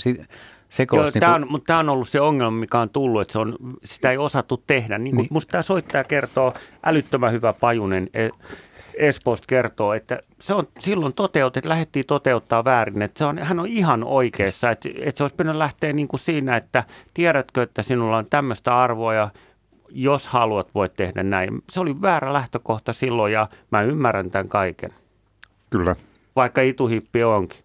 Valtiomies on joskus, summa summarum, kuten eräs valtiomies on joskus sanonut, missä EU siellä on. Hei, kiitoksia Pajunen Espoosta. Tämä herätti paljon keskustelua. Kiitoksia, moi. Moi moi. Ei muuta kuin kättä nyrkkiin vaan ja housun taskuun. Se on niin housun taskussa. Mä ajattelin, että nyrkki pysky, pystyssä ja... Ei kun se on piilossa. Moni, piilossa. moni uhoaa silleen, että mm. kyllä minä vielä joku päivä näytän. Meillä on seuraava soittaja jo langalla odottamassa vuoroa, mutta tässä tulee päiviltä aika tiukkaa tekstiä. Hän vihaa ihmislajia. Meitä ihmisiä on ehdottomasti liikaa ja tuhoamme ja saastutamme Suomen ja koko maapallon luontoa koko ajan. Luonto on kasvien ja eläinten koti, ei meidän ihmisten temmellyskenttä. Sitten hän listaa. Mä lyhennän vähän tätä viestiä. Hän listaa. Minua ärsyttää, harmittaa ja raivostuttaa ihmisten kaikenlainen toiminta luonnossa. Kaikenlainen rakentaminen – Metsien hakkuut, soiden kuivattaminen, purojen tuhoaminen, teurastusluonnossa eli kalastus ja metsästys, salametsästys ja salakalastus, pyöräily, mopoilu, moottoripyöräily, moottorikelkkailu maastossa metsissä, moottoriveneily, porotalous, kalan kasvatus, suunnistus metsissä, roskaaminen, joulukuusien kasvattaminen, maa- ja metsätalous, joka saastuttaa vesistöjä, Päivi on sitä mieltä, että luonnossa pitäisi saada vain marjastaa ja sienestää, kävellä, uida, soutaa, meloa ja purjehtia ilman moottoria. Näin siis Päivi, joka kertoo myös olevi, olemansa mielipiteessään tiukempi kuin Linkola. Mä just muuten ajattelin noin. No niin. Mutta me menemme eteenpäin. Teisa on puhelimessa Kyyveden suunnassa. Terve. Terve. Mitä kuuluu? No ei tässä mitään. Häiritsitte kesken kaiken. Oli justiin tuossa rantasaunan löylyissä ja No niin. kesken kaiken hälytettiin, että nyt pääsee lähetykseen. No niin. Mutta ihan hyvä. Okei, selvä juttu. Kerro. No mua häiritsee noi suot. Suot? Musta on, niin, musta on inhottavaa, että on soita. Jaha. Tätä pitää avata mä- vähän. Voisitko Joo, ehkä pikkusen täytyy- perustella? Perustelen. Enemmän mä tykkäsin soista, koska nehän on hienoja paikkoja. Sieltä saa marjaa, siellä on lintuja, siellä on semmoinen jännä tuoksu ja niin poispäin. Se on tosi hieno paikka. Mm-hmm. Niitä on Suomessa suht, suhteellisen paljon, onneksi. Ja kai ne on tämmöistä hiilidioksidipäästöjenkin kannalta niin ihan hyviä, hyviä paikkoja. Mutta mä inhoan niitä nyt sen takia, että kun niitä soita on, niin se toi sitten taas tämän vapon. Ja tämä vapo on nyt taas semmoinen, josta mä en tykkää yhtään, enkä nyt tykkää soistakaan, että toivottavasti ei olisi soita, ettei ne pääsisi kuivattamaan näitä, koska tämä soiden kuivattaminen ja turpeen nosto tekee taas sen, että sieltä tulee hirveitä päästöjä, meidän vesistöt, ne eh, humuksia tulee vesistöön. Tuossa vieressä esimerkiksi, mä oon nyt Kyyveden rannalla. Tuossa vieressä on Kangasjärvi, joka on niin jo lähes pilattu näiden vapon systeemien takia. Ja ei tämä kyyvesikään missään hirveän hyvässä kunnossa ole. Ja nyt ne suunnittelee tuohon taas uutta, uutta tämmöistä. Ostaneet turve, turve, ison turvealueen ja sitä ruvetaan kuivattaa. Ja kyllä se näkyy tässä meidän kyyvedellä, että humusta tulee ja vesi on vähän tämmöistä, ei kovinkaan kirkasta ja jopa levää on välillä ja niin poispäin. Että olisi parempi, että tuo lemmikäinen vetäisi nämä suottaa asfaltille, ettei tuo vapo pääse sinne kuokkimaan. Tää nyt tämä Rikun asfalttikiima on levinnyt näköjään kuuntelijoihin. Voi, voi, voi, voi. Joo, aika heviä. Mitä, mitäs herrat sanoo? Kumpi ottaa kiinni? Heikki? No joo, kyllähän, kyllä tota, tietynlainen epäloogisuushan tässä nyt on, on. on, on vihata sellaista, josta tykkää, mutta, mutta sen tietenkin tänä viha-iltana sallittakoon.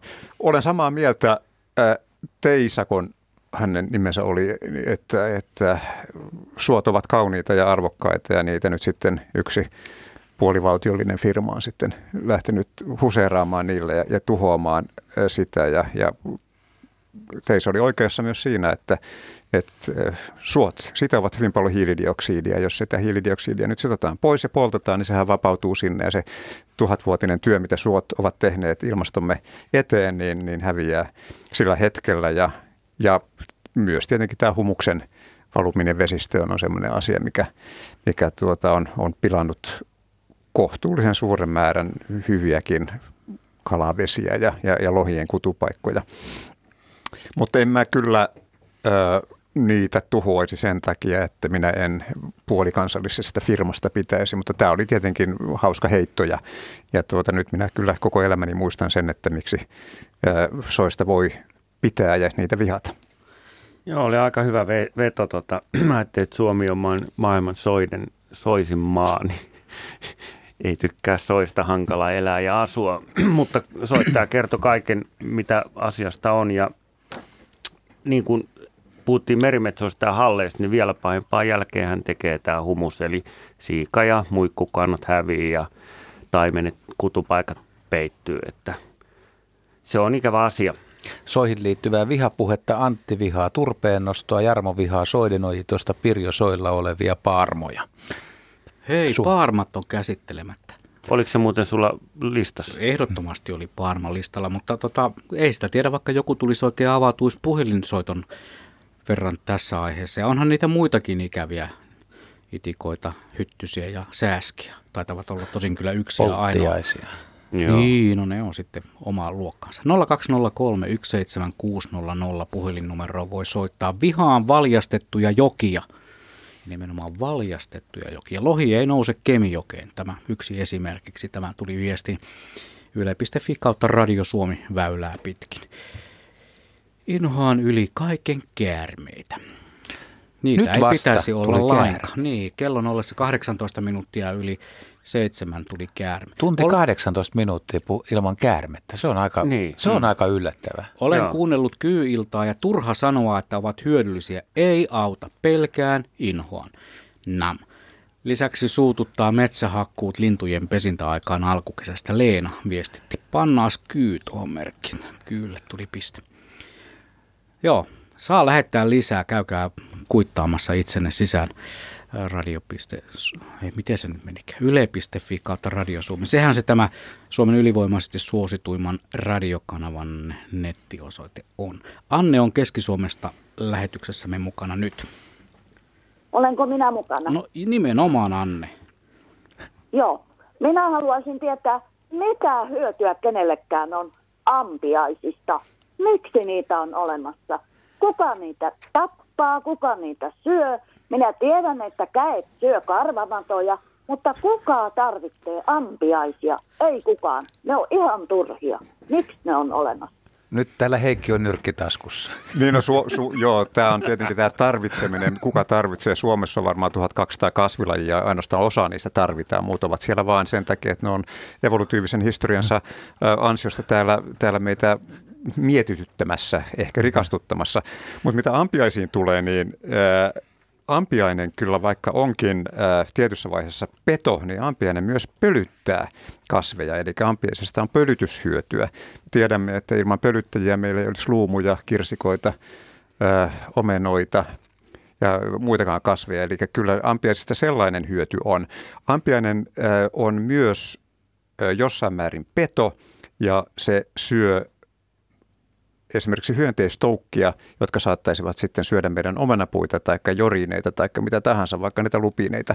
Että, että kyllä, kyllä niistä ampiaista hyötyä on, mutta meneekö sitten hyöty sen haitan edelle, mitä, mitä ne tuottavat sitten esimerkiksi vaikka silloin, kun ne tippuvat mehulasiin ja, ja aiheuttavat, tukehdut, aiheuttavat tukehduttamiskuolemia jopa, jopa maailmassa, niin en siihen ota sen kummemmin kantaa, mutta totean nyt vaan, että ei läheskään kaikista ää, evoluution aikana eläneistä eläimistä meille ihmisille ole kyllä mitään hyötyä. Sen takia niitä ei kannata vihata. Eikös ne varasta toisilta eläimiltä niin kuin sitä nettä ja kaikkea? No eivät oikeastaan, että, että kyllä ne petoina tietenkin aiheuttavat sydämen tykytystä niille saaliseläimille sitten, mutta onneksi meidän ihmisten ei tarvitse... No ampiaiset saalistaa. Ne esimerkiksi saattavat syödä kirvoja, ne syövät perhostoukkia. Joku on jopa joskus nähnyt ampiaisen saalistavan sammakon toukankin, jota en itse kyllä ole nähnyt. Eli että ampiainen on kyllä aikamoinen peto, mutta kuten sanoin, ne myös pölyttävät ja niistä on silloin pölytyshyötyä. Selvä, Joo. kiitoksia. Minä kun tykkään, että ne on ihan turhia. Onko teillä ollut joskus joku tilanne, onko teitä pistänyt kenties tai joku, mikä sitten vahvistaa sitä käsitystä, että ampiainen on turha? Kyllä, kyllä Joo. on. Ja mä oon vähän allerginen niille, että niistä tulee semmoisia hyvin isoja paukamia ja ne on inhottavia. Teidän murteessa sanotaan niitä kiiliäisiksi sitä varten, että, että ne, ne tosiaan se ampiaisen pisto, niin se todella kiilinöi. Että se on inhottava. Niinhän se on. Nimimerkillä kokemusta on ampiaisen pistoista. Kyllä, kokemusta valitettavasti on. Kiitoksia Anne tästä soitosta. Tämä herätti paljon täälläkin keskustelua ja puhelinlangat laulaa, vaikka ei olekaan perjantai. On nimittäin aika paljon soittajia langan päässä tuolla noin. Ja viestejä tulee sähköpostilla ja kaikilla mahdollisilla välineillä. Banaanikärpäset vähän ökötettää, sanoo Kaija. Mm, Banaanikärpänen, no onhan sekin tietyllä tapaa luonnossa liikkuva eläin, ainakin sisätiloissa. Kyllä se lasketaan nyt tässä. Mm. tänään, tänään saa purnata, että se on, ei oteta edes rajatapauksia. Että se on tän, tänne vaan. Miten te luulette, muuten tässä kun on tullut näitä lajeja ja tämmöisiä erilaisia ilmiöitäkin, niin, niin mitkä näistä olisi semmoisia, onko tässä synnynnäisiäkin pelko- tai vihatiloja, vai onko nämä kaikki, suurin osa niin kuin myöskin ehkä opittuja, että ihmiset on puhunut ja he jostain syystä, otan nyt esimerkiksi vaikka merimetson, että, että tiedän, että on ihmisiä, jotka ei pidä merimetsosta, vaikka heillä ei ole mitään suhdetta siihen ja ilmeisesti joku on vaan kertonut, että merimetso on niin kuin ikävä laji ja Se on, niin, se on se... musta ja semmoinen mutta käärme, sehän tuli kyy. Se on, ja sitten toinen, joka ihan selkeästi on, on, on hämähäkit, sillä on ihan, mutta sillä ei ole tullut vielä täällä. Ja sitten on tietenkin tämä meidän rakas sutemme. Niin, sä, sit, kuka ei ole sude, sutta ei, haukkuun? Ei, ei olekaan, mutta ne kaksi puuttuu vielä Se on aika, se on varmaan Juha on, B. pingossa niin joo, vahvasti on, on, on, joo, ja, poldattuna. Ja, kyllä, kyllä. Ja Hämähäkkikin on mainittu, se on tuolla sähköposteissa odottamassa omaa vuoroaan viestiliikenteestä. Tulee niin paljon lajeja, että mulla on melkein rivi jo täynnä. Ei me lähetykseen varmaan ihan kaikkia saada, mutta nyt me napataan lähetykseen Ripi Helsingistä. Tervehdys. No terve. No mitä Ripi? Moi moi. Mulle, joo, mulla on mökki nauvossa ja mä oon jo... Ö, isoisän huvilalla siellä ollut viisivuotiaasta, mutta nyt mulla on oma. Ja tota, mua häiritsee se, että ö, kun meillä on noin viiden kilometrin päässä on kaksi kalankasvatusallasta, johon viedään tonneittain ö, rehua päivittäin. Ja, ja meiltä on hävinnyt kampelat, Meiltä on hävinnyt hauet, joita on aina ollut. Mitä mä teen? Joo, tämä on kyllä, niin. nämä on just näitä kysymyksiä, mitkä liittyy ö, merimetsoon, on se, että meillä ihmisellä on luonnollinen kyky tehdä tämmöisiä syy-seuraussuhteita, yksinkertaistaa niitä kovasti. Jos me me huomataan, että, että naapurisaareen on noussut vaikka mökki ja siellä on, on muskelivene ja samaan aikaan huomattu, että ei ahveni enää tule, niin me kuvitellaan, että se muskelivene on syönyt ne ahvenet ja muuta. Että, että ne on niin luonnon asiantuntijana niin näiden yleistysten ja yksinkertaistusten vetäminen on aina himpun verran ää, vaarallista. Se, että sieltä on kalat hävinnyt, niin tietyllä tavalla voi johtua tästä kalankasvatus laitoksesta rehusta, mutta se kannattaa myös muistaa, että sinne laitetaan aika lailla antibiootteja, jotka saattaa sitten kanssa levitä sit sieltä, sieltä ympäristöön. Sitä mä en tiedä, että voiko nämä antibioot sitten tappaa niitä kaloja, mitä te siellä navossa olette sitten syöneet, mutta jos kalan kasvatus tehdään pieteetillä oikein ja ruokitaan oikein, kasvatetaan sopivan määrä, niin nykyään ollaan sitä mieltä, että, että niistä nyt ei niin kovin suurta ongelmaa enää ole. Semminkin, kun jos niitä ei ole, niin kuin aikoinaan oli, oli siellä Turun saaristossa, joka niemessä ja notkossa, ja silloin ne, ne tosiaan rehevöittivät vesistöjä, mutta, mutta nykylainsäädännön mukaan niin, niin lohi kasvattamot tai nämä, nämä säkkikasvattamot, niin eivät alueellisesti tuota kyllä kovinkaan suurta ongelmaa. Saanko lisätä yhden asian? Ole hyvä. Mun serkullani, joka on kaksi saata me, me, meistä äh, muualle päin, niin se saa sieltä kanteloita ihan niin paljon kuin haluaa. Ja teille ei tuu? Ei. Se tuli aina ennen varmaan siinä voi olla myös se syy, että tota, kalan kasvatuksesta Heikki kertoi ihan oikein, että ne päästöt on vähentynyt huomattavasti, mitä ne on ollut 70-luvulla esimerkiksi. Ja ne on ihan toista tasoa, mutta siellä voi olla myös se, että kyllähän sieltä edelleen niitä päästöjä tulee ja sinne saattaa pohjalle kertyä sitä, sitä kalaruokaa ja typpeä ja fosforia, jolloin se muuttuu hapettomaksi se pohja koska, ja sen takiahan tätä, nämä kalat katoo sieltä, että, ja se saattaa myös tulla tämän Itämeren rehevöitymisen seurauksena, että on havaittu, että näitä hapettomia pohjia on siellä täällä ja ne on hävittänyt kalaa. Että kaikki ei joudu kalan kasvatuksesta, vaan Itämeren rehevöityminen on myös johtanut samaan lopputulokseen. Hyvä, kiitoksia Ripi soitosta ja me jatkamme. Meillä tosiaan, niin kuin sanottu, niin näitä puheluita tuntuu tulevan riittävän. Otetaan tuossa ennen kuin otetaan Tapsa mukaan lähetykseen Oulun suunnalta, niin yksi viesti vielä. Meillä ei me hirvistä olla vielä puhuttu. Hirvet syövät sekä männyn että kuusen taimien latvoja, mistä aiheutuu taloudellista vahinkoa menetettyjen puiden osalta. Lisäksi hirvet aiheuttavat runsaasti hirvikolareita, joissa joko kuolee tai loukkaantuu ihmisiä. Näin Irma Helsingistä ja tässä on tulkittava, että Irma ei pidä siis hirvistä. Koska Hirvi on se... muuten Suomen vaarallisin eläin, että se keskimäärin sanotaan 5-12 ihmistä menehtyy, menehtyy vuodessa, vuodessa näin kolareilla. Näin. Otamme siis, kuten lupasin äsken, Tapsan Oulusta mukaan lähetykseen. Terve Tapsa. Terve, terve. Kuule, mulla on tämmöiset innohkit, tietenkin tällä on talvella, mutta niin tuo varpuset ja rotat ja siinä järjestyksessä vie se. No niin, haluatko Varpuset perustella? vaatii kyllä hyvän perustelun.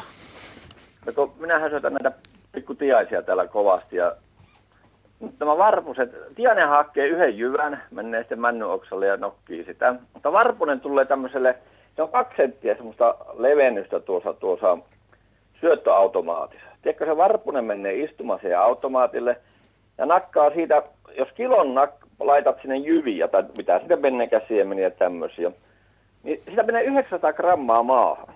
Tietenkin sittenhän sitä rusakot ja kaikki nämä keltasirkut, peltopyt ja muut vastaavat saa niitä, mutta sinne tulee rottia ja mulla on nyt tässä pihapiirissä kaksi rottaa, mitä minä en ole, vaikka minä olen tehnyt niitä vällä tämmöisiä, tämmöisiä pyyvyksiäkin tänne jos kuinka paljon, mutta ei ne taho mennä, ne on niin ovelia.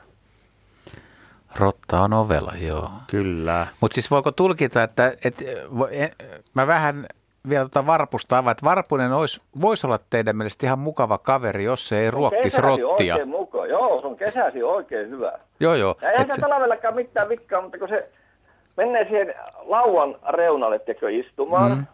niin se se ei ota yhtä jyvää, se heiluttelee sitä nokkansa päätänsä siellä ja siitä lentää hirvittävä määrä sitä linnun siementä, mitä minä olen niin tiaista varten hankkinut, niin. niin se menee sen maahan. Harpunen ja vähän. siellähän on sitten, taas, niin kuin sanoin, niin siellä on nämä rusakot, peltopyyt, keltasirkkuja mulla on paljon siinä, siinä piha, tässä pihapiirissä kyllä, että mutta nyt on tullut nämä rotat tähän. Mutta jos, ei olisi rot, jos ei olisi rottaa, niin saisiko se varpunen ruokkia niitä muita? Että onko se taloudellinen Aa, kysymys vai? Totta kai, joo, sillä. Mutta sehän on se varpunen on sen esisyy tälle, tälle rotalle, rotalle että no niin. rotta tuli tänne. Hyvä, joo. Niin. Haluatko herrat? Joo, siis oh. ymmärrän tuon. Me omassa pihassakin on juuri sama tapahtuu. Edellisyönä katoin metsähiirtä ja rottaa yhtä aikaa siinä ruokinnan alla. Ne syö niitä jyviä ja itsekin sinne rotan loukkua viritin, mutta niin kuin kuuntelija sanoi, tai siis soittaja sanoi tuota, Tapsa, että no fiksuja, ne ei helpolla mene sinne loukkuihin, että, että se ei ole helppo hävittää se rotta siitä pihasta. Että tietenkin sitten, jos sinne saisi huuhkajan tai jonkun tämmöisen, joka söisi ne rotat, koska ne on aika helppoa juttua siinä hangella, näkyy yölläkin.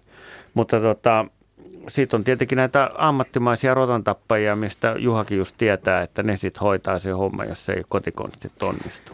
Mä ajattelin, että pitäisi varmaan keskittyä siihen, että saisi semmoisen ruokinta-automaatin, missä se ravinto vaan ei pääse tippumaan sitten, että pitäisi kehitellä ehkä enemmänkin Niitä on niitä semmoisia putkiloita ja sitten mä menisin antaa semmoisen vinkin, että, että kun sä laitat sen semmoisen saavin, kunnon saavin ja siitä sitten semmoisen pylvään keskeltä läpi ja siihen sen ruokinta-automaatti, ne tippuu kaikki ne jyvät sinne saaviin, että sä voit sitten aamuisin käydä aina tai iltaisin tyhjentämässä sen Sulla on noita saaveja nyt ollut aikaisemminkin mä, mie- tässä. mä oon miettinyt tätä niin. juttua ja on ihan kotikonstein, että miten tämä homma ratkaistaan. Mutta pitäisikö tässä toimia niin. jonkinlaisena keittiöpsykologina niin. vielä. Ja, ja niin kuin tuossa aikoinaan puhuttiin valkoposkihanhien ja merimetsion yhteydessä, niin, niin jos joku runsastuu joku laji, niin se jollain tavalla kyllä sitten luonnollisesti siitä lähtee alamäkeen loisten ja petojen kautta.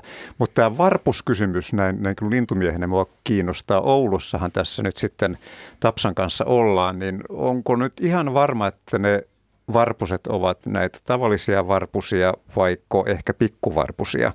Koska pikkuvarpunen... No, no pikkulintuja minulle kaikki, on pieni. Joo. Minä sillä tavalla, varpunen se kuitenkin on. Joo, no näyttää samanlaiselta. Mulla on kanssa, niin kuin tässä muillakin herroilla, niin ruokinta automaatteja piha täynnä. Ja olen huomannut, että, että siis Etelä-Suomesta vallankin varpuset ovat, ovat vähentyneet ja paikoinapa sieltä meidän kotiseudulla Lahden ja Hollolan tienoilla on, on tyystin kadonneet monilta laajilta alueilta. Jopa niin, niin paljon, että, että minulle suuri tapaus on tavata varpunen. Mutta siksi mä oon nyt oikeastaan tämän pitkän johdannon jälkeen, niin mä oon huomannut sellaisen asian, että pikkuvarpunen ei ole niin kova roiskia kuin tavallinen varpunen. Ja nyt jos Tapsa jaksaa taas ottaa vähän aikaa ja, ja elonpäiviä kertyy, niin voi olla, että Varpunen häviää Oulun alueelta ja se korvautuu pikkuvarpusella. Ja jos tämä minun hypoteesini siitä, että pikkuvarpunen ei roiski niitä jyviä samalla tavalla ympärissä kuin varpunen, niin, niin, niin voipi olla, että, että rotatkin lähtevät sitten sen pikkuvarpuksen leviämisen tieltä sieltä huitsin Nevadaan, niin kuin sanotaan. Mutta totta kai me tässä Juhan kanssa ollaan, siis tämän Laaksosen Juhan kanssa äh, silmät ymmyrkäisinä kuullessamme, että siellä on peltopyytä. Mm. Ja jos, jos semmoisen saa sinne omaan piha, omalle pihallensa, niin, niin, niin tuota, onnitelkaamme ja, ja silloin tämä rotan inho, inho, inhottavuus tässä kyllä niin ei tunnu enää juuri missään. Mutta myönnän kyllä, että, että kun se rottaviha kerran syntyy, niin sitä on paha sammuttaa ajatellaan semmoistakin tilannetta, että siinä on peltopyytä, keltasirkku ja sitten rotta tulee sen kaikki. Ajatellaan, että sinä katselet ihaille niitä lintuja ja sitten rotta hyppää sinne väliin ja alkaa ottaa sieltä suun täyteen niitä jyviä, juoksee sinne omaan piiloon ja tulee lähempää taas uudestaan. Ei ne linnut siitä, ne ei häirinyt ollenkaan. Tuleeko rotat ihan keskellä päivääkin? Tulee, kyllä. Ja tässä on haukkakin, joka on pyytänyt noita, näitä, näitä keltasirkkuja yhden harakan peltopyitä yrittänyt saada kiinni, mutta niitä se ei ole saanut vielä kiinni, mutta se jollakin tavalla tämä rotta on niin nopea tai sitten se juoksee tuolla niin aluskassa tuolla mäntyjen alo, alaoksien seassa, että tämä haukkakaan ei ilmeisesti osaa sitä pyytää sieltä. Hyvä. Kiitoksia Tapsa tästä soitosta.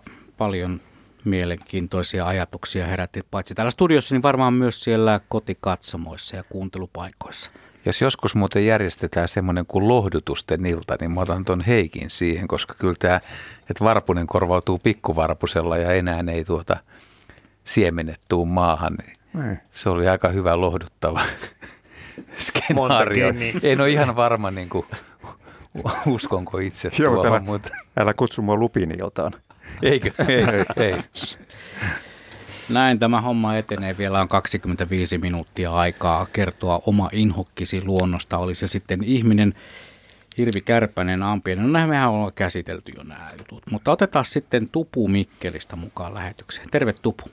Terve. Minä inhoan kärpäsiä ja itikoita. Vaikka mä tiedän, että niitä linnut syövät ja ne, ne tykkäävät niistä ja ne on niiden ruokaa, ja mä oon niin oikeastaan ihan kauheasti raivostuttanut, että miksi ne ei syö niitä itikoita tarpeeksi, kun niitä on niin hirveän paljon. Ja tota, no inhottaa ne, kun ne pistää. Ja kärpäset on, musta kärpäset on jotenkin sellaisia, ähm, mitä mä nyt sanoisin, ettei levitteleekin kaikkea, ei mitään hyvää kivaa. Ja sitten tietysti kun mä oon sokea, niin tota, ja mä ärsytän jo niiden äänet. Ja sitten kun mä saan niitä tapettua, mä en osu niihin. niin nämä tällaiset kaikki, nämä on ainoita. Mutta sitten tästä luonnosta sen verran, että jos saa sanoa positiivista, niin kaikista eniten, mitä mä kaipaan, kun mä oon menettänyt näköinen, niin on kyllä luonto. Ei mahda mitään. Sitä on ikävä ikuisesti.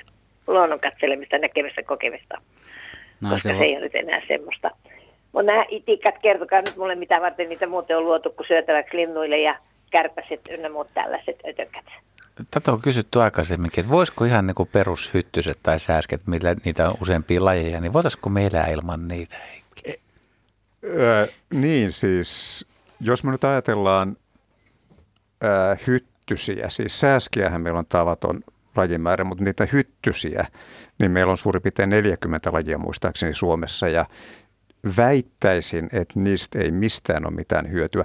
Osa näistä, näitä, näistä hyttysistä levittää myös malaria, joka on, on tuota, lupiiniakin pahempi vitsaus maailmalla. Ja, ja, ja, ja sanotaan, usein tuodaan se esiin, että linnut käyttävät niitä ravintonaan, mutta e, kysyn sinulta Juha Laaksonen tai taikka Rikulta, että oletteko koskaan oikeastaan nähnyt lintujen syövän ja viemän pesäänsä poikasille suuria määriä hyttysiä? Mä en ole lin, lintujen, niin kun hyttynen on niin pieni, mutta mä oon lukenut, että lepakot söis merkittäviä määriä hyttysiä. Että jos, jos haluaisi, että pihapiirissä olisi vähemmän hyttysiä, niin kannattaisi laittaa lepakkopönttöjä.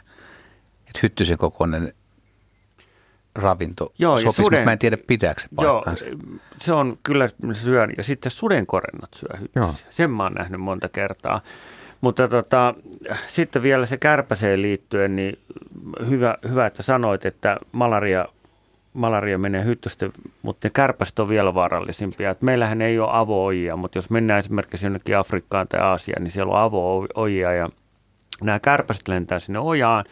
Siellä on näitä bakteereja, ulostuksia, mitä lieneekään. Sitten sen jälkeen ne lentää sille ruo- ruokalautaselle tai leipälautaselle ja näin nämä kulkutaudit liikkuu tuolla tropiikissa.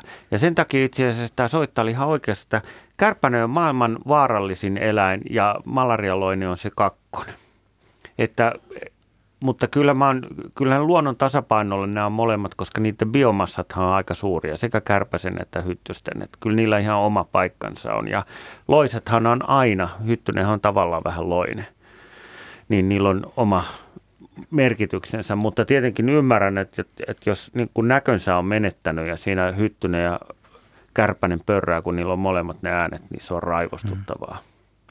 Nuorempana mä muistan itse semmoisia kesäaamuja, kun kärpäset surisee ja tulee niin kuin iholle ja ne, ne todella niin kuin tulee tuohon nenän päälle ja johonkin aina läppäsee ja yrittää nukkua ja heti uudestaan taas laskeutuu johonkin poskipäälle. Kärpäinen ärsytti, mutta kärpästen kanssa tuun toimeen, mutta jos nyt jonkun heikkouden, heikkous pitää myöntää, niin kyllä se varmaan on ihan perushyttyset. Että joku, joku yöllinen retki tai kun oot valokuvaamassa tai valvot perhoslampulla ja olisi paljon hyttysiä tai äänittämässä niin, tai lin, linturetkillä, niin kyllä, kyllä semmoinen iso hyttysten määrä, niin se, se yksinkertaisesti haittaa niin paljon sitä tekemistä, että mä en ehkä ihan laittaisi vielä omalta osalta vihan puolelle, mutta ei se nyt kaukana ole, kun Heikki on sanonut, että sä käyt sotaa periaatteessa lupiinien kanssa, niin kyllä mä voisin tuommoiset jotkut joukot valjastaa hyttysiä vasta. En tiedä, lähteekö Riku mukaan. ei, ei, no joo, kyllä mä olin viime kesänä olin kalassa ja hyttysiä oli niin paljon, että ei mennyt henkeä saada, mutta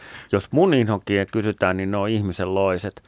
Afrikassa kun olin, niin varpaalta tuli toukkia ja matoja ja niitä sai puukolla kaivaa ja sitten on joskus saanut lapsilta näitä kihomatoja ja muita, niin ihmisen loiset, ne on sitten niinku mun in- inhokkeja, että ne on sietämättömiä.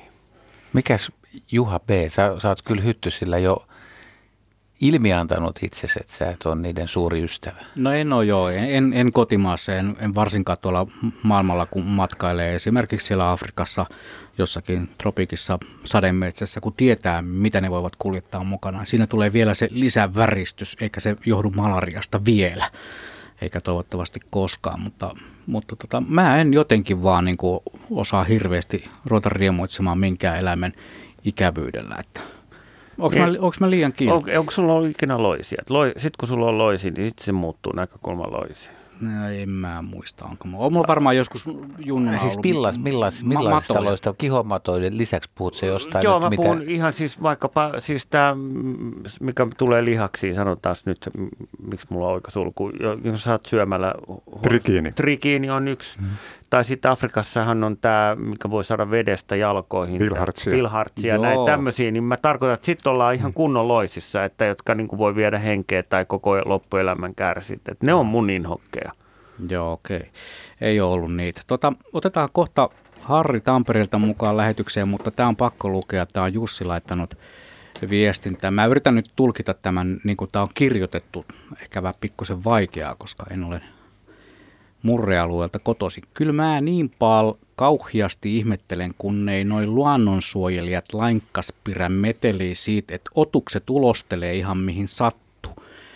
Muuten kyllä ollaan ties mistä suunapäänä, mutta tuommoista yksinkertaista ulostuskieltoa ei saada aikaiseksi. Meilläkin täällä saaristos lokit paskoo ihan miten vaan ja huutavat hävyttömyyksiä vielä perään. Näin siis loihe lausumaan Jussi. Harri Tampereelta on meidän seuraava soittaja. Terve. Moro. Moi. No tuota, Harmittaako? no joo, mä mietin Hyvä. sitä, että mä tulin, miten niin hyvä. No kun on semmoinen lähetys, teema. pitää harmittaa ja se muuten tunnu miltään. Oi, no, no sitten mä poistan heti sen. Ää, mutta se, että vihataan luonto. Mähän on teidän niin kuin, luontodikkari, että aina kun mahdollista, niin soitan. Ja nyt on tosi mukavaa, että siellä on erilaisia henkilöitä.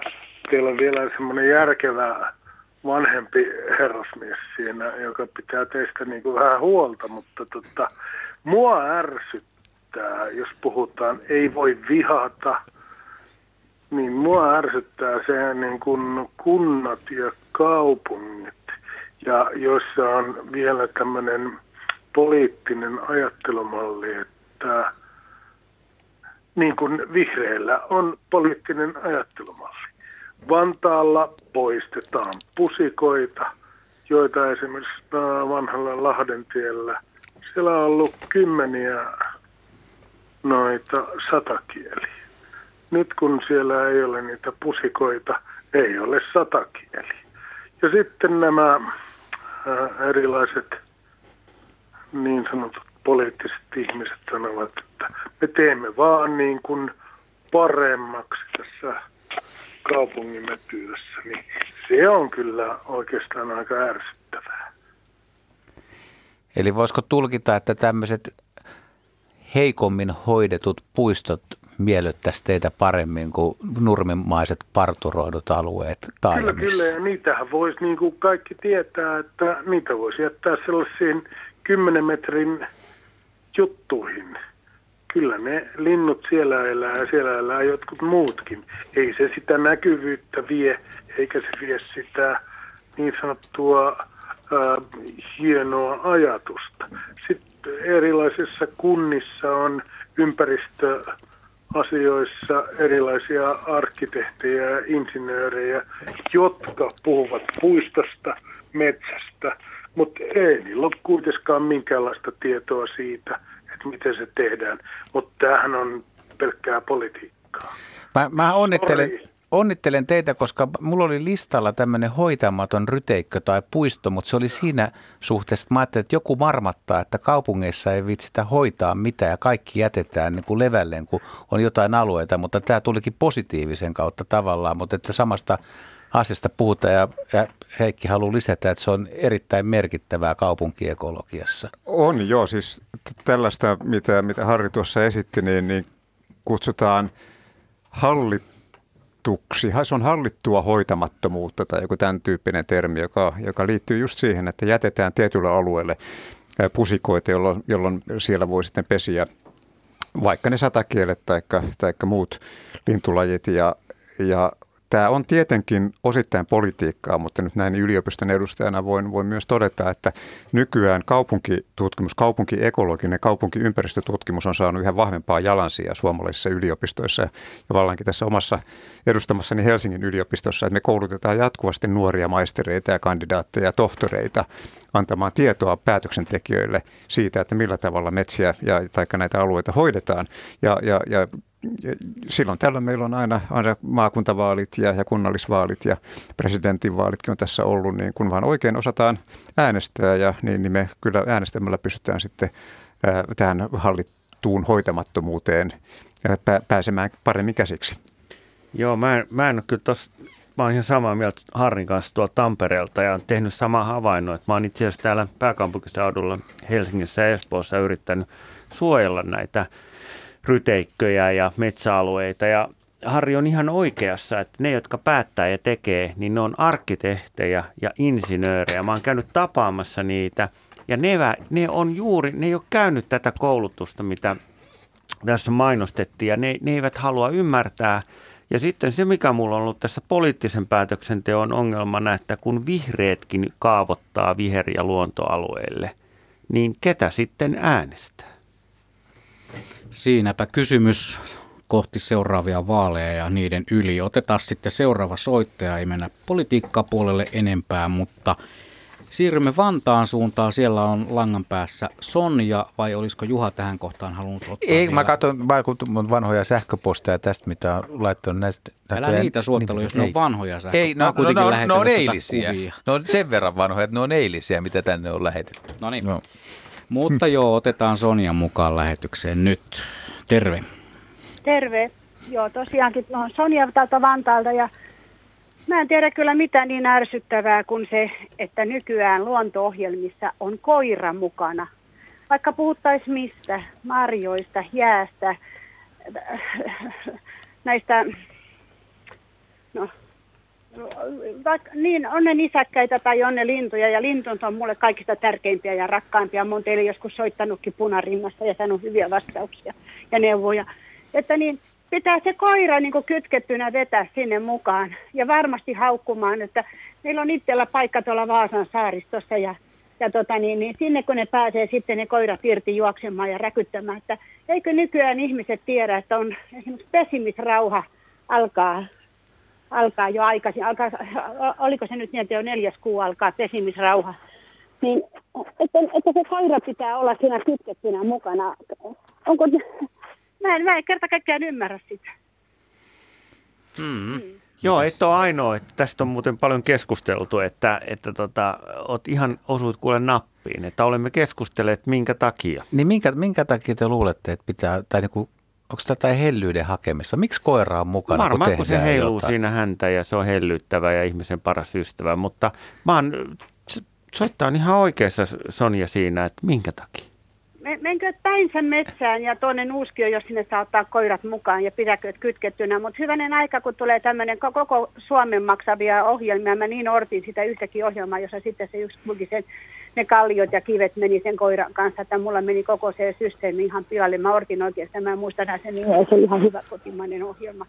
Ja niin kuin mä tykkään kaikista näistä, niin Minna Pyykön maailma. Ja mä kuuntelen moneen kertaan nämä teidän ohjelmat tuolta tuolta tuota tapetilta, että niin, niin.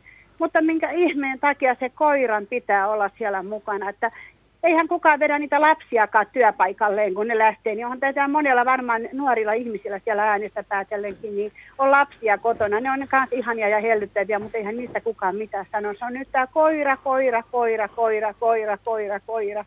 Se on maailman tärkein asia nyt.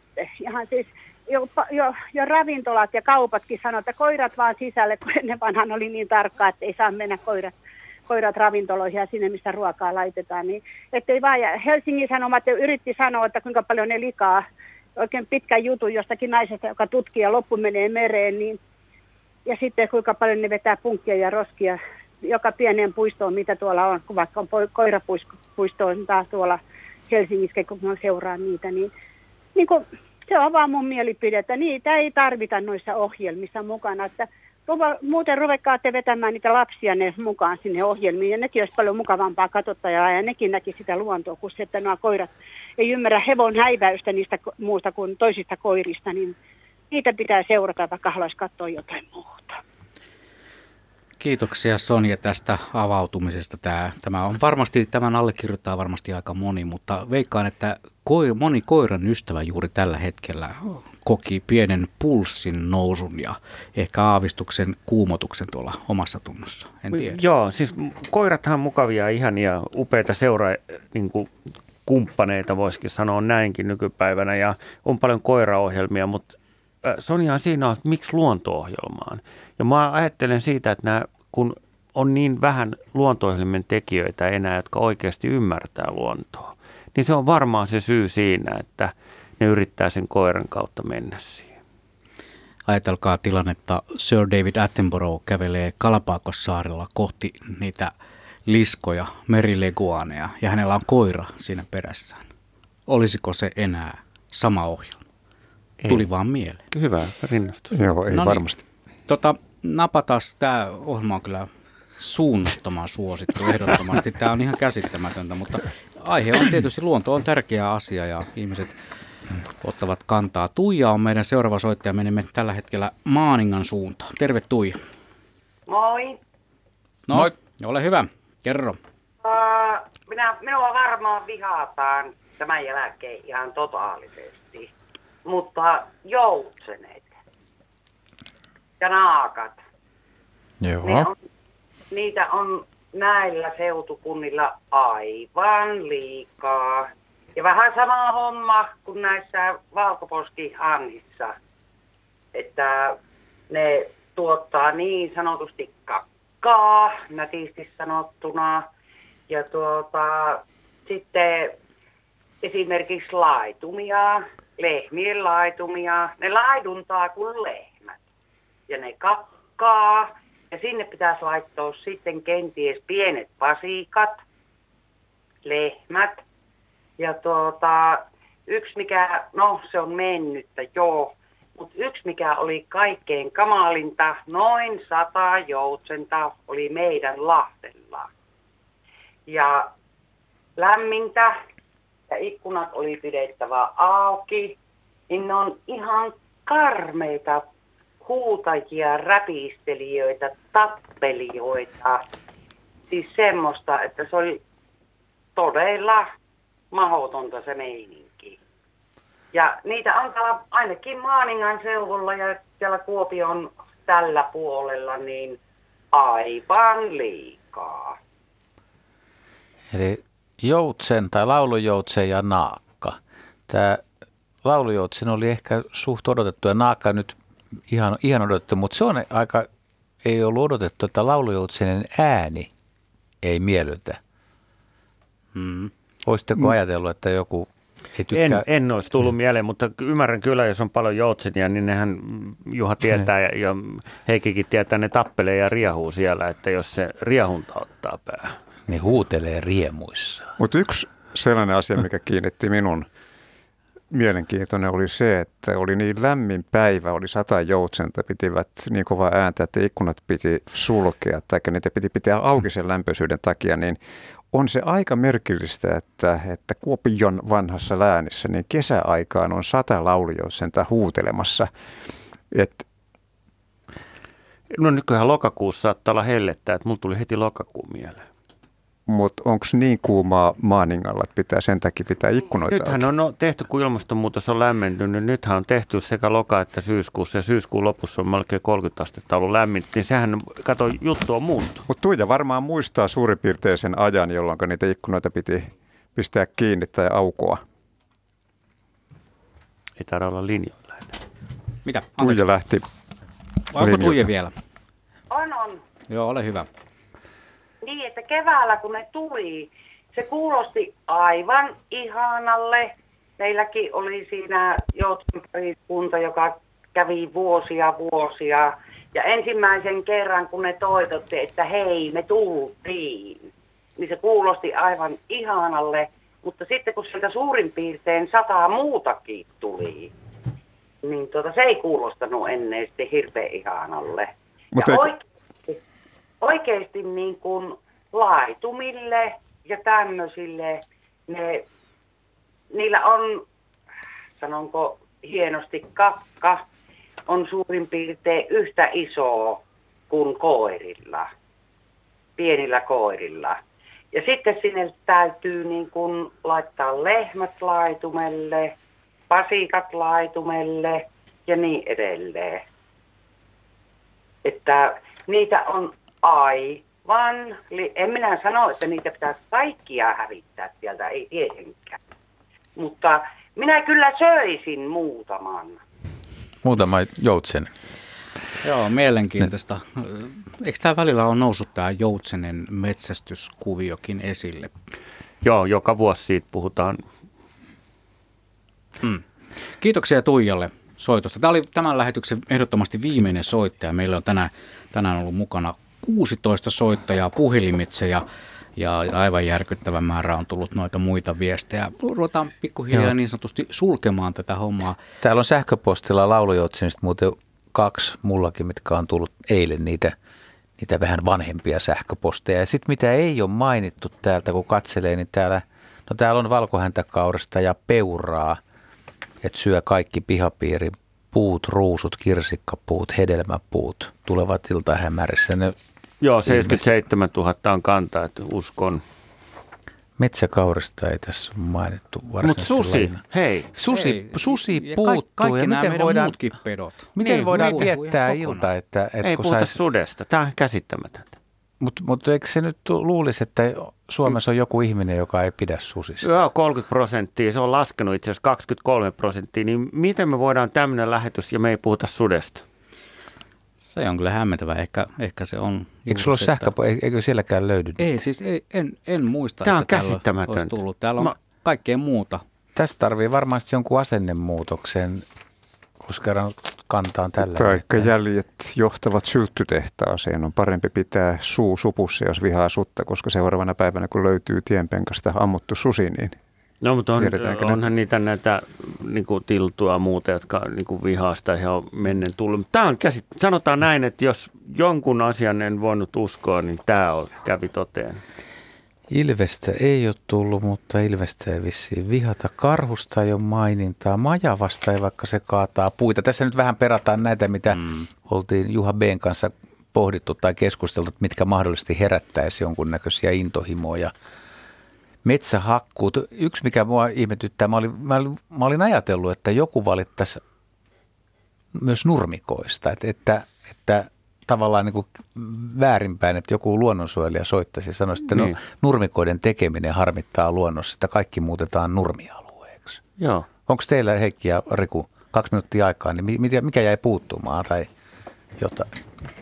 No mä olin jo äänessä, että varmaan se on Heikin niin kuin analyysit seuraavaksi. Ei kyllä, mä, mulla, mä olin ihan, ihan pesaan teitä herroja siinä, että ihmettelin sutta ja ilvestä kyllä niiden puuttumista ja, ja ehkä, ehkä myös tuota Juha Hakkuu, Metsähakkuusta metsän ei puutu hakkuuasioita, juuri että- lainkaan. Kyllä tuolla viesteissä oli niitä, mutta kun ei päästy kaikkia Mut asioita. sitten, ja, mistä Yksi, mikä, mikä myös on tullut tuolla monessa viestissä, mutta ei ole ehditty käsitellä, eikä ehditä tänäänkään, mutta kissa. No kissa, Kissa joo. luonnossa. Se on muuten totta. Joo, totta. Joo, kissahan on muuten kova petto, että se miljoona eläintä tappaa vuodessa ja niistä joku 700 000 on niin kuin mm. lintuja. Mutta sitten tietenkin mitä yllätti, naturat ja suo mm. ja pusikot. Et natura ja suot oli mulle täysi yllätys. Vihattu luonto. Viimeinen minuutti käynnissä. Nyt, nyt tämä asia suljetaan sitten. Mm, Tämä oli tämän päivän kattaus. Mä veikkaan, että tämä ituhippi-jengi kokoontuu saman asian äärelle. Kuuntelijan eräs meitä, meitä sellaiseksi tituleerasi. Ja on paljon myös kiitelty viesteissä, että tämä oli hieno aihe. Katsotaan, miten pitkä. Täytyy sanoa, että tämä on aivan ennätyksellinen. 16 soittajaa ja noita viestejä on tullut satoja. Se on aivan käsittämätöntä. Kiitoksia meidän vieraat Juha ja Heikki Setälä, Riku Lumiaro, Juha Blumberg, Juha Laaksonen.